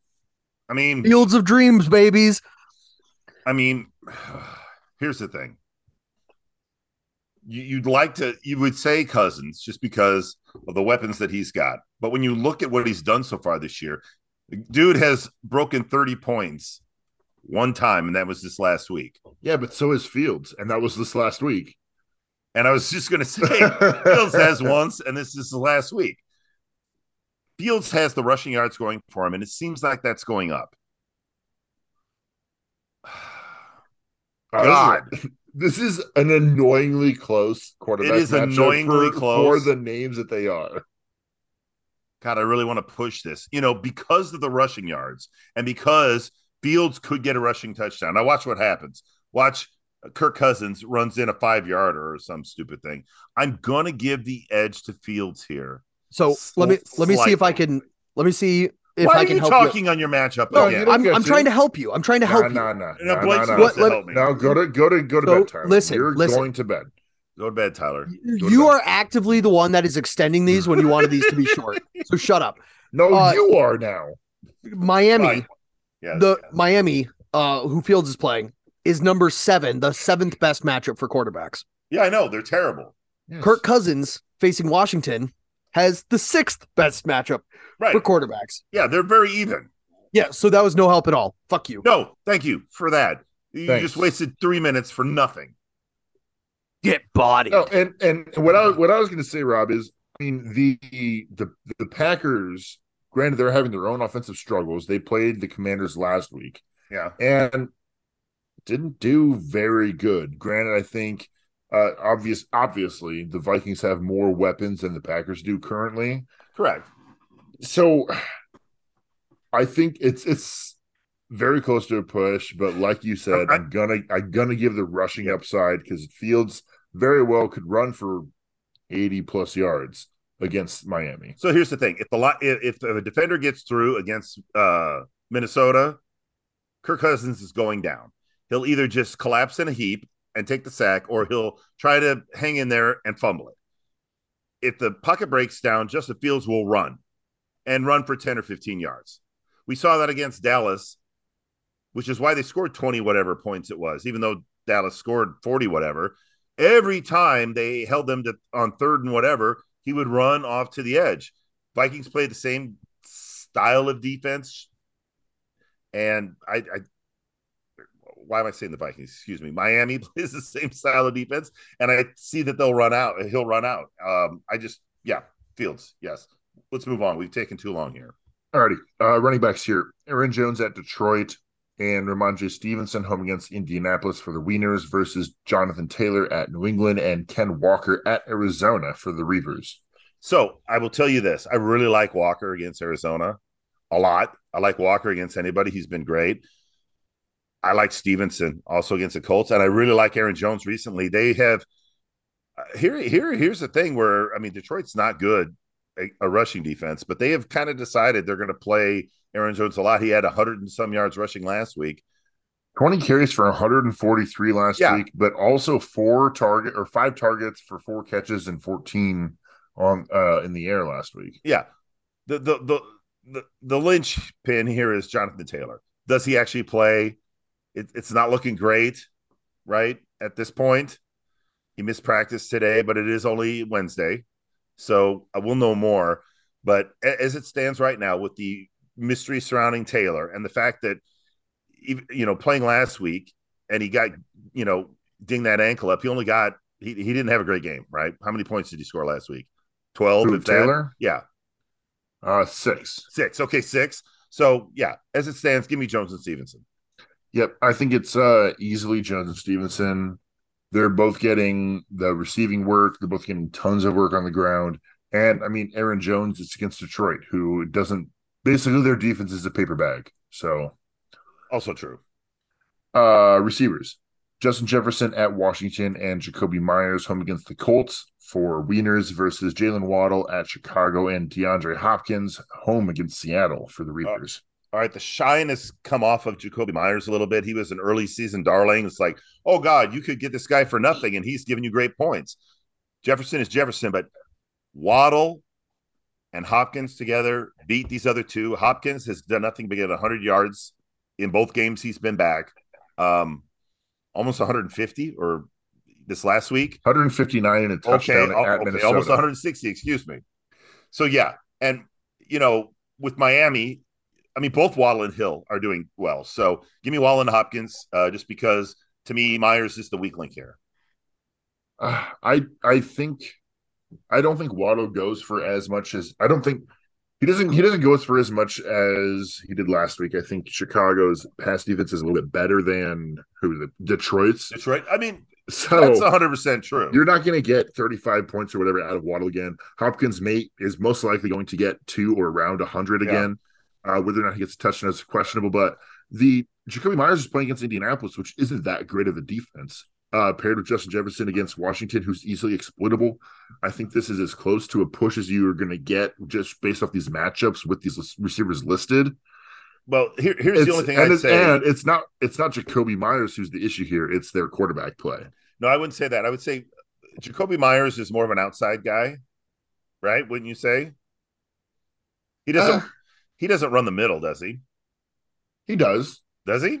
Yeah, he runs all over the field. It just is Zappe or uh It, it won't be Zappe. Jones going to Mac Jones is healthy. It or, won't be or either of them going to be able to throw it to him, which is a question. I mean, any play receivers are in it. They're going to let things over the middle happen. So I don't know. I'm going to stick with what I got. Let's go to tight ends. Tight ends. Mike Gesicki is at Chicago for the Wieners versus Kyle Pitts, home against the Chargers. Pitts coming off of a I mean- fantastic game. I mean, Eight five of nine for 80 and a touchdown last week, 19 points, probably the most points he scored ever. yeah, and I'm going to go with Pitts because Gesicki is a hit or miss kind of guy. When you've got those two receivers that we talked about, Hill and Waddle, there, there's there's not that much there for Gesicki. You know, there's like some scraps, right? Some little cleanup. He has to score a touchdown to make himself relevant. Yes, he does. Yeah. And uh, but also so does Pitts Well, no, he got 80 yards. for the first time ever. Yeah. I'm- I'm just saying things are looking up. Give me give me Pitts here. Uh, I want to take a second just to be against you on this Then one. then do it. Uh, flex. We've got Tyler Lockett at Arizona and Curtis Samuel home against Minnesota for the Wieners versus Khalil Herbert home against Miami and Gerald Everett at Atlanta. Tyler starting two tight ends. Yeah, this is easy here. It's it's Herbert and Everett. And, and the reason is Herbert has been getting it's a 50-50 share there with him and Montgomery, and Herbert has been very good. And we've already talked about Miami's defense has not been good, which is why they traded for Chubb. I don't know how much he's going to play in this first week. Lockett against Arizona is fine. Um, Samuel is that gadget guy that's going to get you 10 to 12 points, maybe 14 on a good day. You're not going to get 20 or 30 out of him. But Gerald Everett, because it seems, I don't know if you heard that Mike Williams is out. And I also don't know if you heard that it very may well be that, um, oh God, what's his name? Who's been hurt with the hamstring? Keenan Allen. Keenan Allen may not play again because he said he hurt his ham- he hurt his hamstring during the bye week and shouldn't have played the week that he played and might sit out this week. So this might be a Palmer and Everett game if I ever heard of one. See, I don't think that matters. I think starting a tight end and a backup running back compared to two starting receivers, um, you're Well, going to get Samuel's the number two receiver, to be fair. you're still on the you're still on the field 70% plus yeah. plays of the game. I'm going to give this to Tyler Lockett and Curtis Samuel All right. handedly. All right. And I would be I would bet you a dollar that Samuel and Lockett outscore Her- Herbert and Everett. Done. Let's do it. Done. God, Done. Tyler, I I hope you're still here because if Yep. you if you've lagged out, I'd be so angry. Yeah, one so one one note on that that I Yeah. want to add there. Yeah, Arizona uh 27th best matchup. So what what is that? Fifth or sixth worst matchup for Yeah, opposing wide receivers. Boom. Suck it, Blake. I don't care. I think you're wrong here. All right, defense. Uh Wieners have the Rams at Tampa Bay, and Reapers have Patriots home against Indy. Um, I like the Patriots against a uh, quarterback starting his second game, but I also like the Rams against Tampa Bay, who's been terrible. So, uh, but I will take the Patriots here. Yeah, uh, I'll take the Patriots too because the Tampa Bay has been less of giving the ball up and more of can't move the ball and just Correct. going It's not and like out. they're turning the ball over for touchdowns or anything. They're just three and out punt, three and out punt. Yes. All right, In- so Rob, Indy- let's talk about let's talk Indy about the is the second best uh second best matchup for opposing defenses. Uh. Tampa Bay 27th. Of, like- like of you course, said. that was of course that was with uh, Matt Ryan under center for most of the year. Uh, correct, but like you said, rookie quarterback coming in. Yeah, we both agreed with you, Tyler. Yeah. I, I listen. Hey, I Stat am- Monkey, I shut am- the hell up. Yeah, I am in my stat monkey cage, No, Just- no, nobody, just flinging nobody flinging poop into this matchup. Would you Nobody- give him a nobody- banana and shut Nobody him the hell up? wound your dial, so just quiet. Yeah, quiet.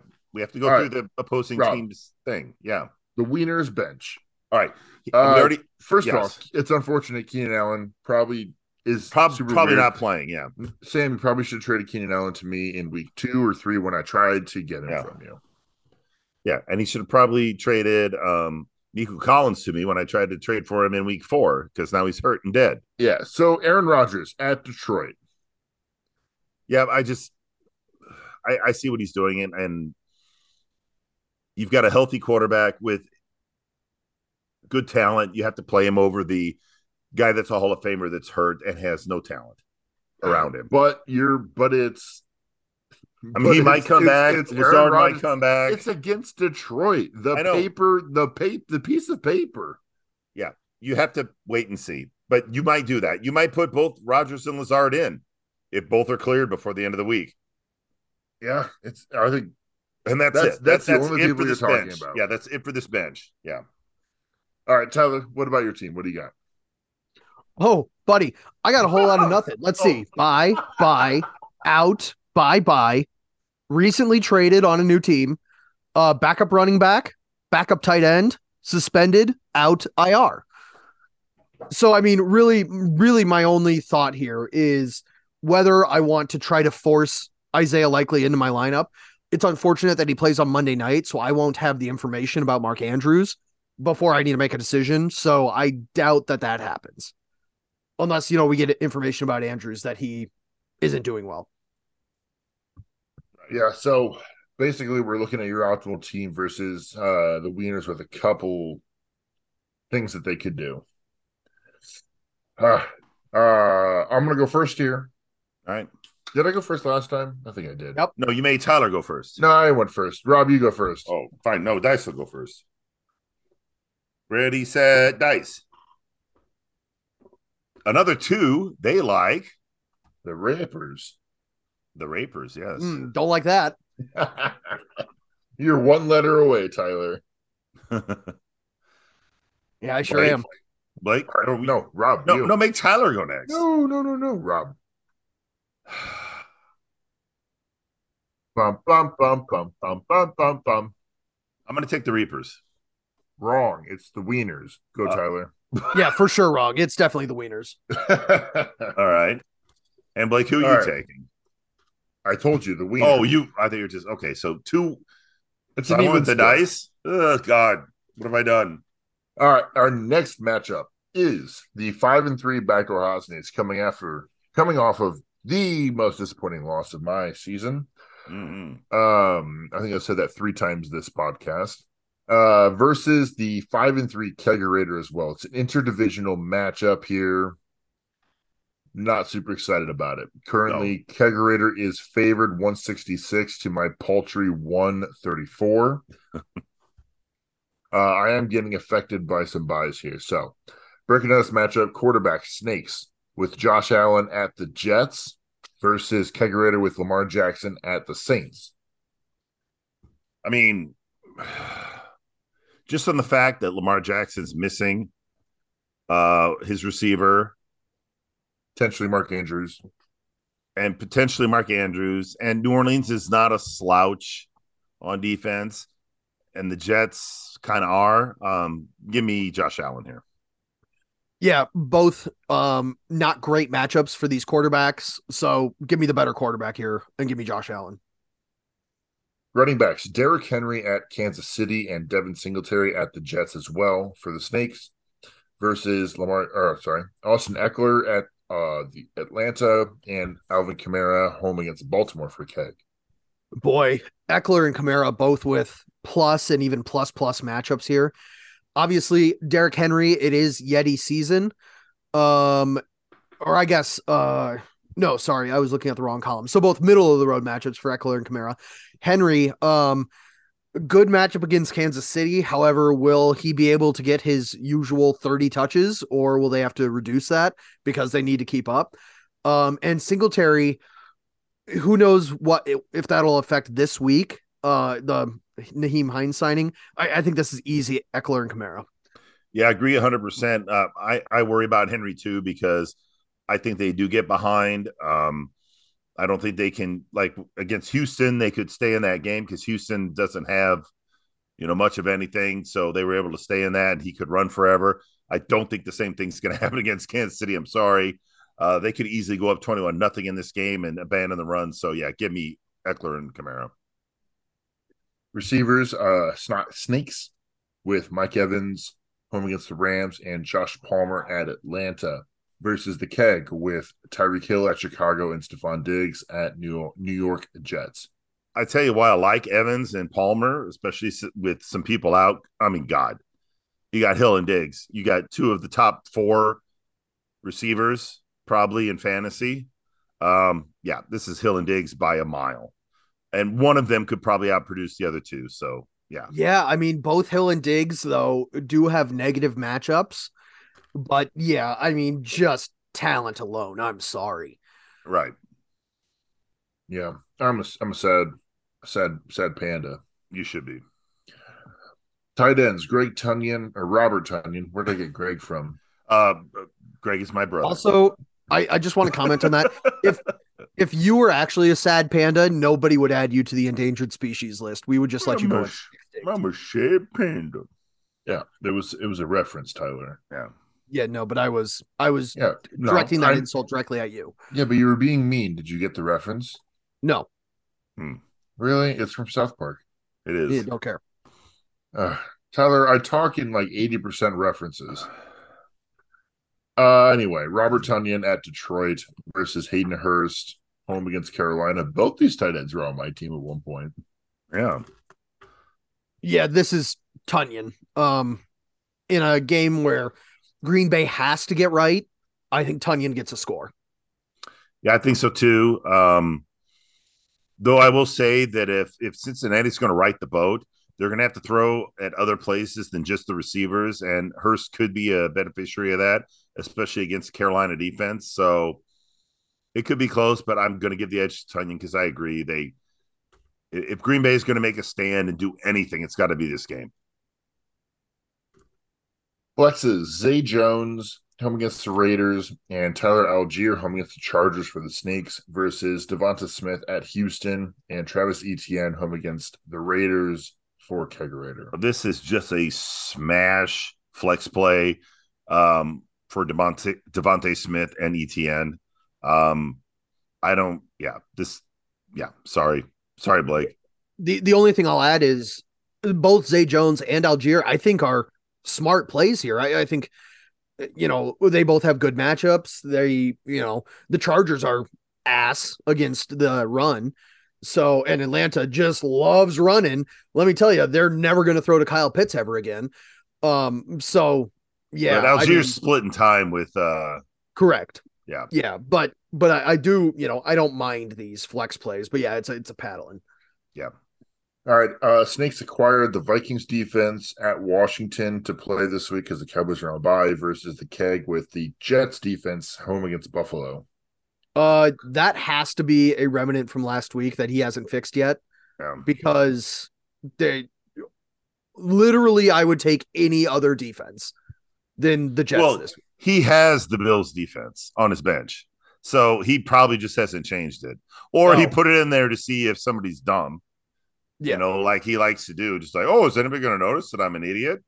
Yeah. He's obviously playing the Bills, which against the Jets I love. So, uh, especially Okay. since the Jets are throwing picks of plenty. But the Vikings is a very good defensive play against Heinicke, who is prone to turnovers, and the Vikings have been sacking the quarterback a lot. Fuck it. Terry's down there somewhere. Yeah, Terry's down there somewhere, but still, yes. I mean, he's going to play the Bills unless he's completely retarded. Um, so yeah, give me that. All right, guys, break down what Kegerator can do on his bench.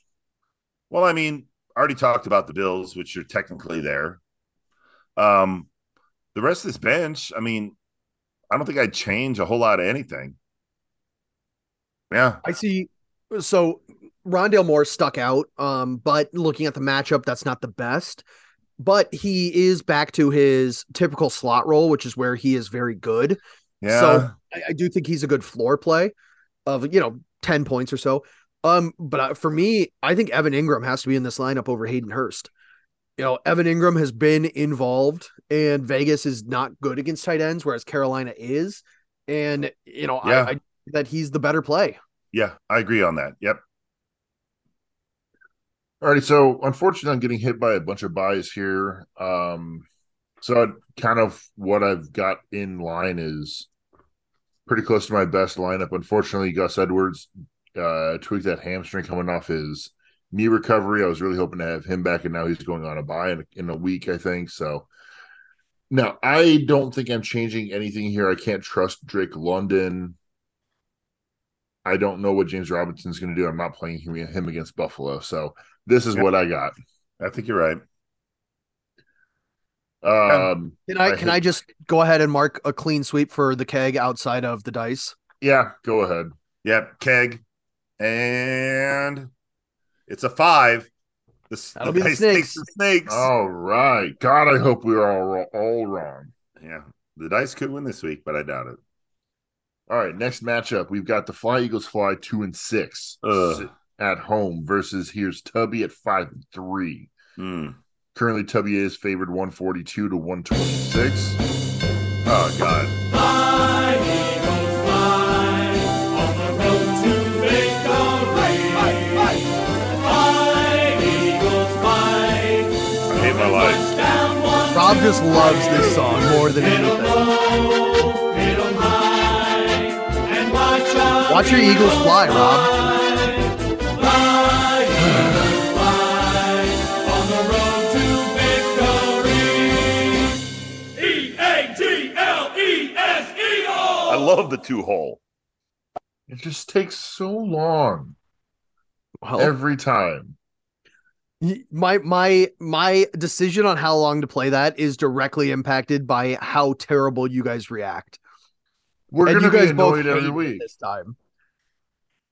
Uh, all right, let's You're literally making these, me drink more. these. La- I'm out of alcohol unless I want to go spend another six dollars for a bottle of beer downstairs. Don't do that. By All the right. way, hotel prices for alcohol here in Arkansas fucking insane. I'll tell you that. First of all, that's not how you pronounce it. It's pronounced Arkansas. Quarterbacks in this matchup: Love it. Eagles fly have Tua Tagovailoa. I nailed it. At Chicago, uh, versus Jalen Hurts at Houston for Tubby. Yeah, for me, this is really easy, and it's Tua. Um, you know, Jalen Hurts has been really good, but man, Houston just they give up so much to the run. I, I guess that would be the one saving grace here is if Jalen Hurts, you know, gets hundred rushing. They just give so much up to the run that teams don't have to pass on him. I I have no doubts that Jalen Hurts is going to be able to dominate the Houston defense like he has dominated as many defenses with the run and through the air here this week. Jalen Hurts faux show. That sounds Running- like a dollar bet that needs to happen. Yeah, it sure sounds like one, but it's not one. How how many did points are you giving me? What? How many points are you giving me?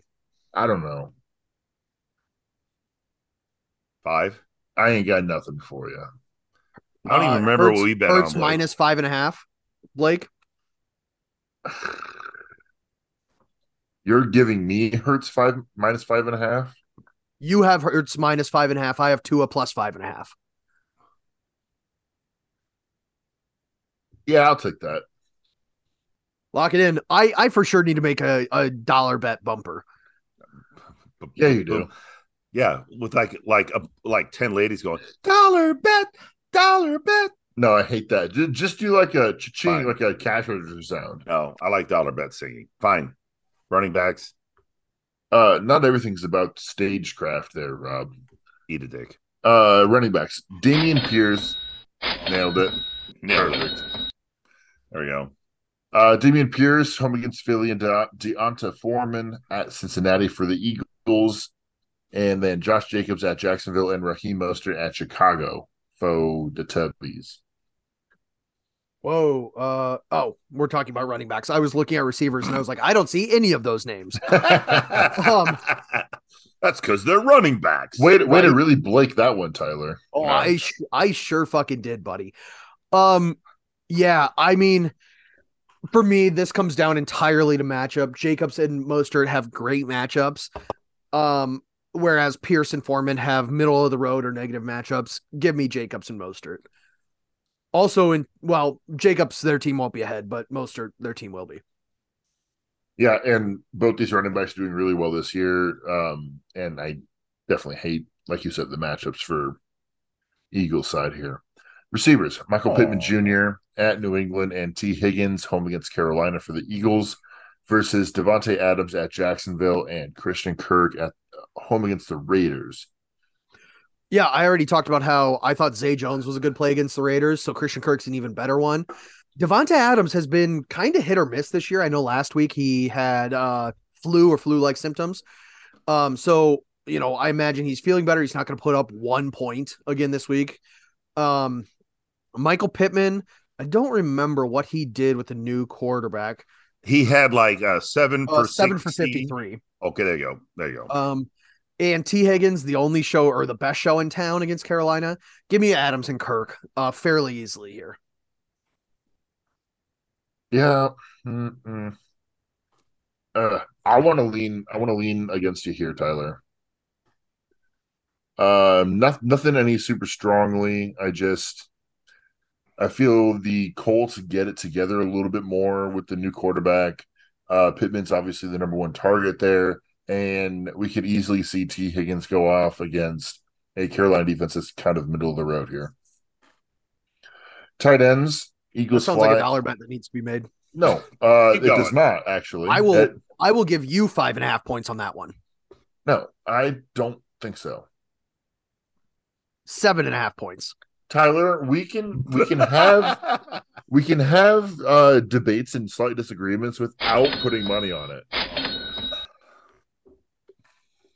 Tight ends. Eagles fly has Taysom Hill home against Baltimore versus a questionable Mark Andrews Monday night at New Orleans for Tubby.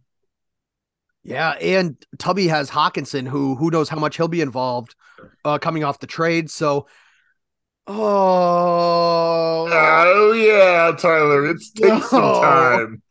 oh no, oh no. We need to have a like a, a clock ticking sound because it some time. Taysom time. Uh, no, give me give me either Andrews or Hockenson. Boo. Tyler, that sounds like a dollar bet. Wait, so I get I get whichever. Uh, is it whichever tight end he plays, or is it? yes, whichever or is tight it- end, he, whichever tight end he starts versus Taysom Hill. What if so Mark Mark Andrews is on Monday night? What if he is ruled out before the game Monday night? Do I get Yes. Hockenson then? It is whoever is in Tubby's lineup. That's what he said. I I will do it. I will do it if you give me if if Andrews does not play at all, I will do it. But So I get I get Andrews if he plays it and is in the lineup. Otherwise, I get Hockenson. that's what he just said. No, I you get I'm- whoever's in Tubby's lineup. Yes, you get whoever he plays. He thinks that Taysom Hill will outscore whoever plays. No,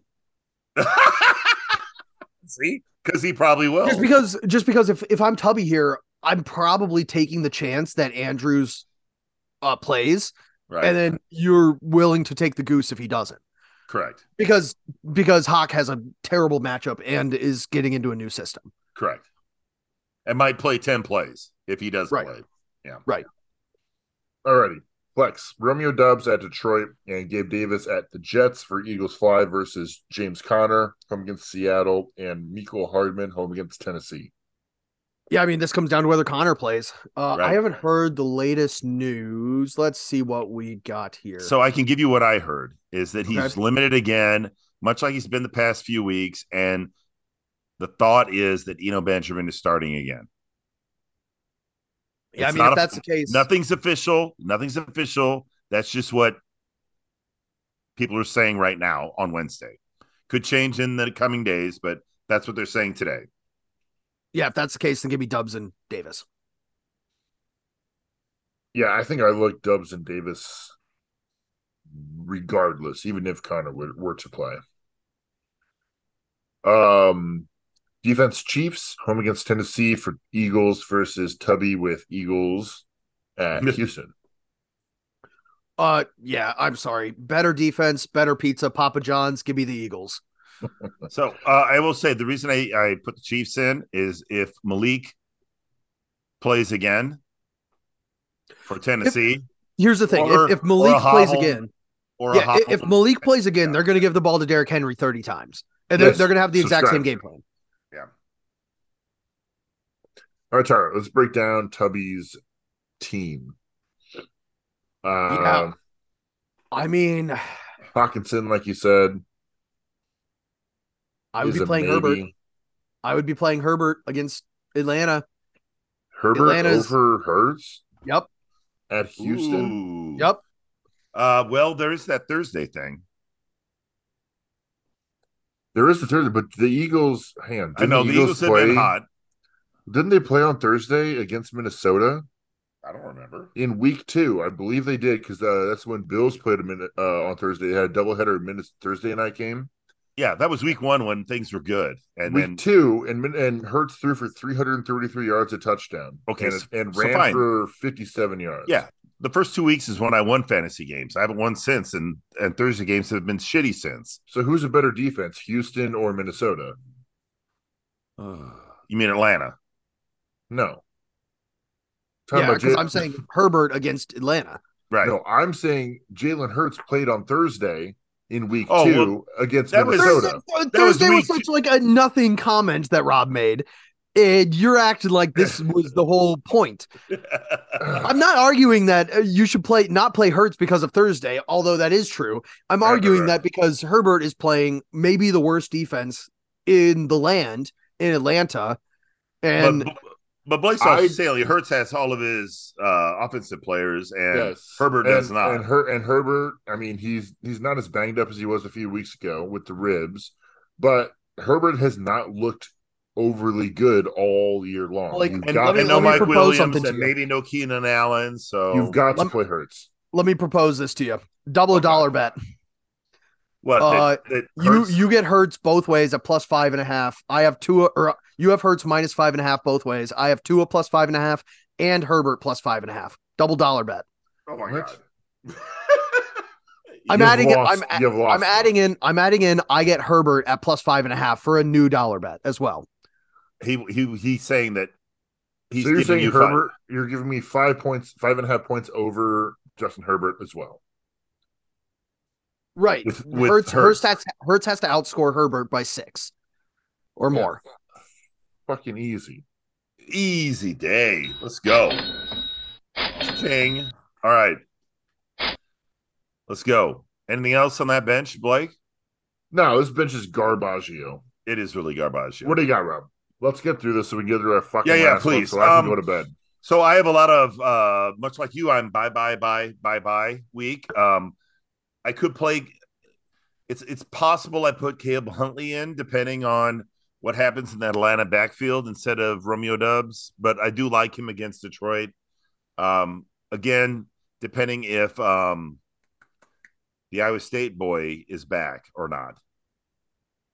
Um, otherwise, not many changes. Okay. All right, All right. pick it. Dice first. Dice first. Ready, set. Nine. They pick. Fly Eagles fly. Perfect, because I wanted to go against the dice. I'm taking Tubby. Okay. So am I. So am I. I hate to do it to you, Rob. I wanted to go with you here, but boy, do I! I did like- too, I but do not I like did- portions of this team. and I, I wish you really bad like things Just- every single week. I really like Jason. why, Jalen Tyler? Jalen Why? Fuck Uh, because he hates you. All right, final matchup dickhole. of the week. Commissioner's Cup is held on to by the Hawaiian Shakas For like the fourth time in this podcast, I was unable to reclaim the trophy, and I you, am. were, you you weren't even close, by the way. it was so it was so bad. Two gooses. Yeah. it happens. Um, really, really. Maybe potentially shit the out of me. worst, the worst uh Ugh. try that anybody's had. Uh, I will say, did you guys know that uh Tubby has beaten everybody by double digit points as well? yeah. Well, I'm gonna get murdered. I know The, that. the closest anybody got was me in week two, and I lost to him by ten point two five points. nice, solid Yeah. work. All right. Now it was it was real annoying uh, on Monday night. Be like, well, I'm for sure gonna lose because I'm I all all Shotguns needs to get out of three players is like 35 points, and uh, fucking watching Cooper and Chubb just start going off. The Right. Browns dominating. I was like, oh, Yeah. you gotta be kidding me. I went to bed around nine ish.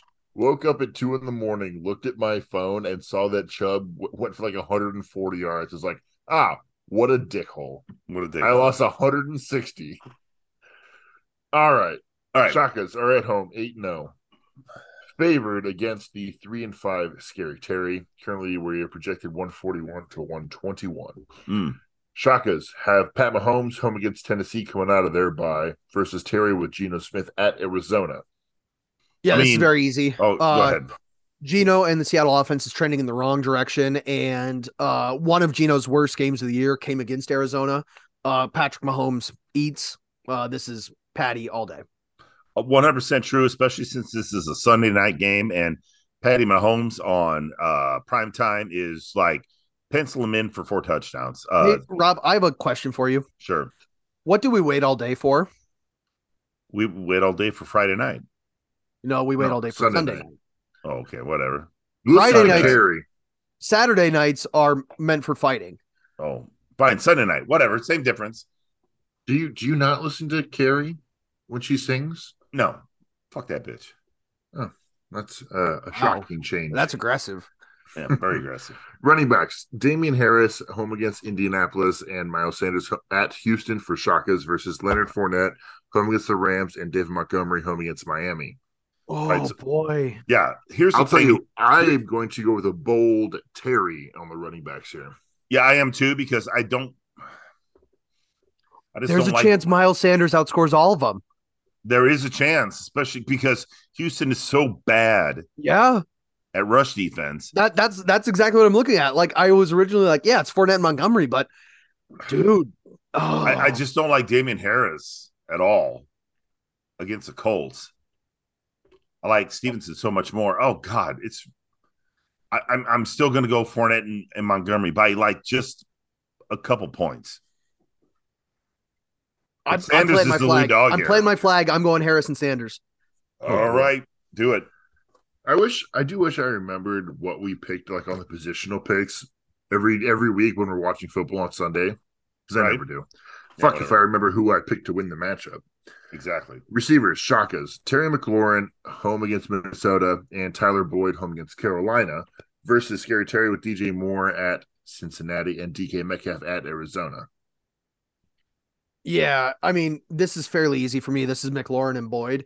Yep. Um, one one guy is the superstar that is now getting the attention. One guy is Mr. Necessary for his team. DJ Moore has been getting more love, and DK, obviously, we've seen that he can play through the uh, injury that he has. Um, however, they did limit him. Uh, Arizona did last time they played. Now he's hurt, and DJ Moore against Cincinnati is not a good matchup. So yeah, give me McLaurin and Boyd.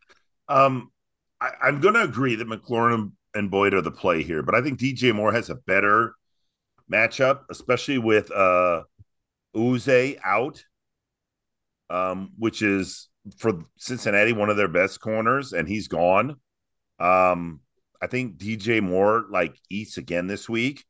Um, I agree that Metcalf is probably and and you know until he's fully healthy and can show it, he's kind of the weak link here, unfortunately. So I will lean McLaurin Boyd, but I think Moore does better than than you think because of that Yeah. injury to the Cincinnati secondary. Yeah, and uh I mean, just as a quick break on that one, um PJ Walker, his second year in the NFL in the system, coming out of the XFL, like before last year's football season, he's doing the same shit he was doing when he was playing for the Houston Roughnecks in the XFL. He's throwing it downfield to a very athletic receiver. So I personally, as a fan of him in the XFL, I'm happy with what he's doing this year with Well, the start. How about the way that Carolina is playing this? They have not activated Sam Darnold, who has been available to be activated for quite a while. If they don't activate him by Tuesday, he's gone for the year. So then it's PJ and Baker Mayfield the rest of the way, which I think is what I, I mentioned before that this coaching staff has nothing to lose. I think it is PJ or die the rest of this year. I believe that 100%. Yeah, I'm I'm, ha- I'm happy for the for the kid. Yeah. Um, let's see, tight ends. Travis All right. Kelce. Let's move on. You just said it. I do I do have my dun, dun, lock of the week is uh Zach Ertz with um one of his best games of the year. Uh now that only means like, you know, 14 points plus. But Oh, Ertz will do well. He's what? Yeah. He's a top five guy, isn't he? yeah, Seattle is uh Seattle is the worst against Yeah. fantasy tight ends. But it's Travis Kelce. Sorry. Yeah, Yeah. I hadn't even introduced either of these tight ends. Uh, we didn't entire- care. Uh, you say Kelce, and I was done. Uh, Ertz is number three tight end on the year for in our league in fantasy. Yeah, Yeah, he's just exactly. been Mr. Consistent. Yeah. He's only Uh, had one game in single digits. Flex, uh, the Shakas have Cooper Kupp at Tampa Bay in their flex with Garrett Wilson against Buffalo versus Hmm. Scary Terry with Darnell Mooney home against Miami and Juju Smith Schuster at home against Tennessee. I mean, come on. I- If Cooper Kupp plays, which he should, uh, this is super, super easy. Agreed.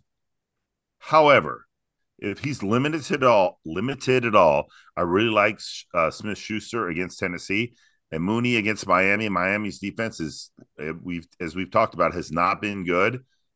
Um, Buffalo's really good. I would not be surprised if Kupp is limited at all that Mooney and Schuster beat them. But yes, assuming Kupp plays, it's easy. Kupp Wilson. Yeah, Mooney has not been bad as this offense has kind of gotten its legs. the Last Correct. couple Not lately. Exactly. Uh, defense: Ravens at New Orleans or Bengals home against Carolina. This is easy for me again. This is Ravens against New Orleans. Um, Dalton isn't going to set the world on fire against the Ravens, and you know he always has the potential to throw a pick or two. Um, and Ravens just kind of have that defensive baseline that the Bengals do not, and the Bengals have only been in double digits once, and that was against the Jets. Um, I'm gonna agree. It's the Ravens. Um, also because there can be a pick six, though I do think that um, Andy Dalton does plenty of damage offensively against his team, but he will turn the ball over. Uh, like I said, uh, Bengals lost one of their top corners. Um, so I actually think Carolina can move the ball and eat a little bit against this defense. All right, Rob, let's look at the Shaka's bench. I don't really see anything here that you're you're getting into your starting lineup. I mean, the only piece maybe is to look at switching out Boyd for Terrace Marshall or Alec Pierce, but I don't know how how gutsy you feel about either of those. Yeah, I'm not feeling terrible. You know, you know, uh, no, not crazy. I mean, do you think about do you think about MVS at all instead of Garrett Wilson? So I do a little bit, but boy, you're really going three Kansas City there. I I don't because uh, Toney is going to be integrated after the bye. Uh, Juju is there as well. You already you're already starting Travis Kelce. I don't think that you can start MVS with any kind of Yeah, I, I think you have to split up your. confidence. You have to. You have to.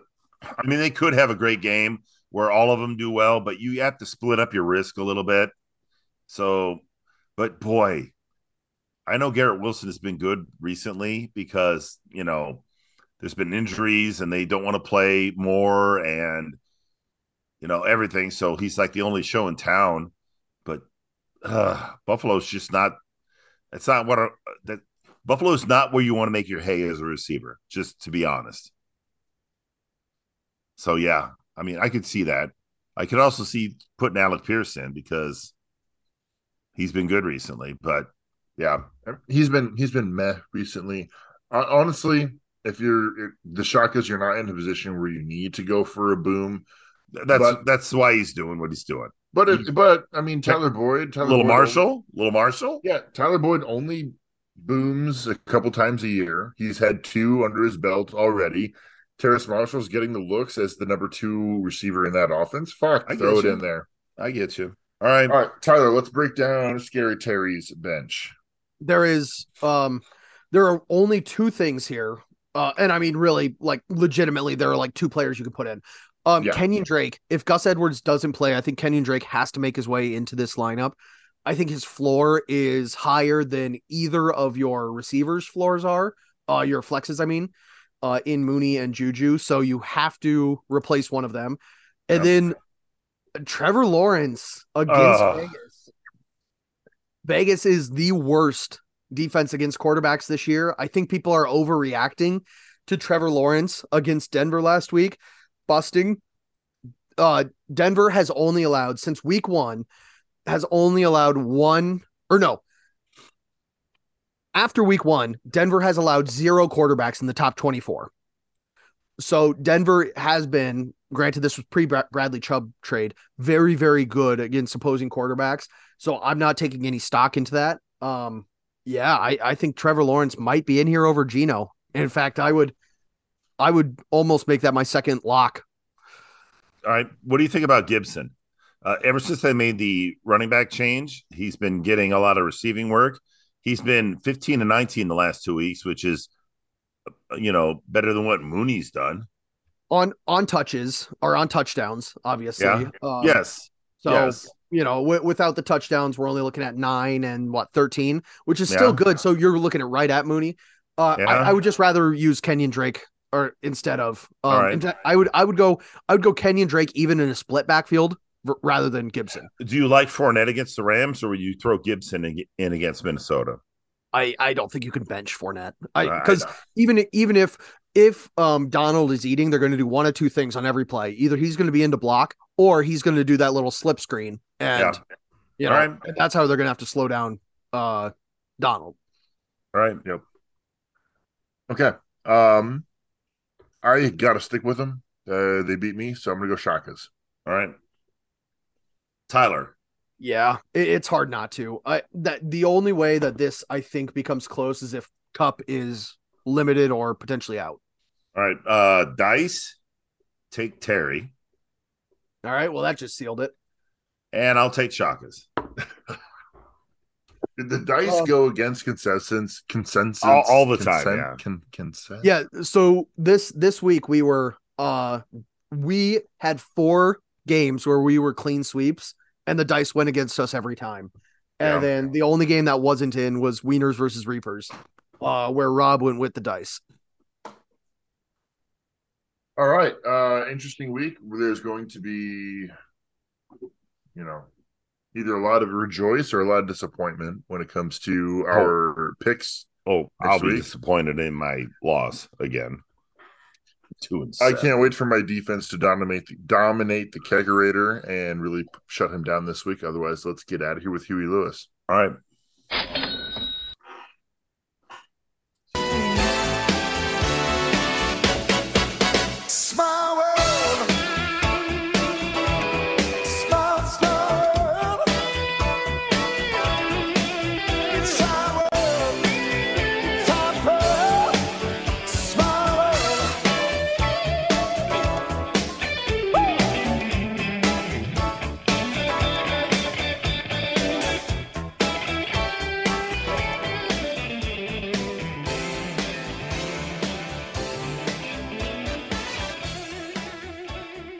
I love the two hole.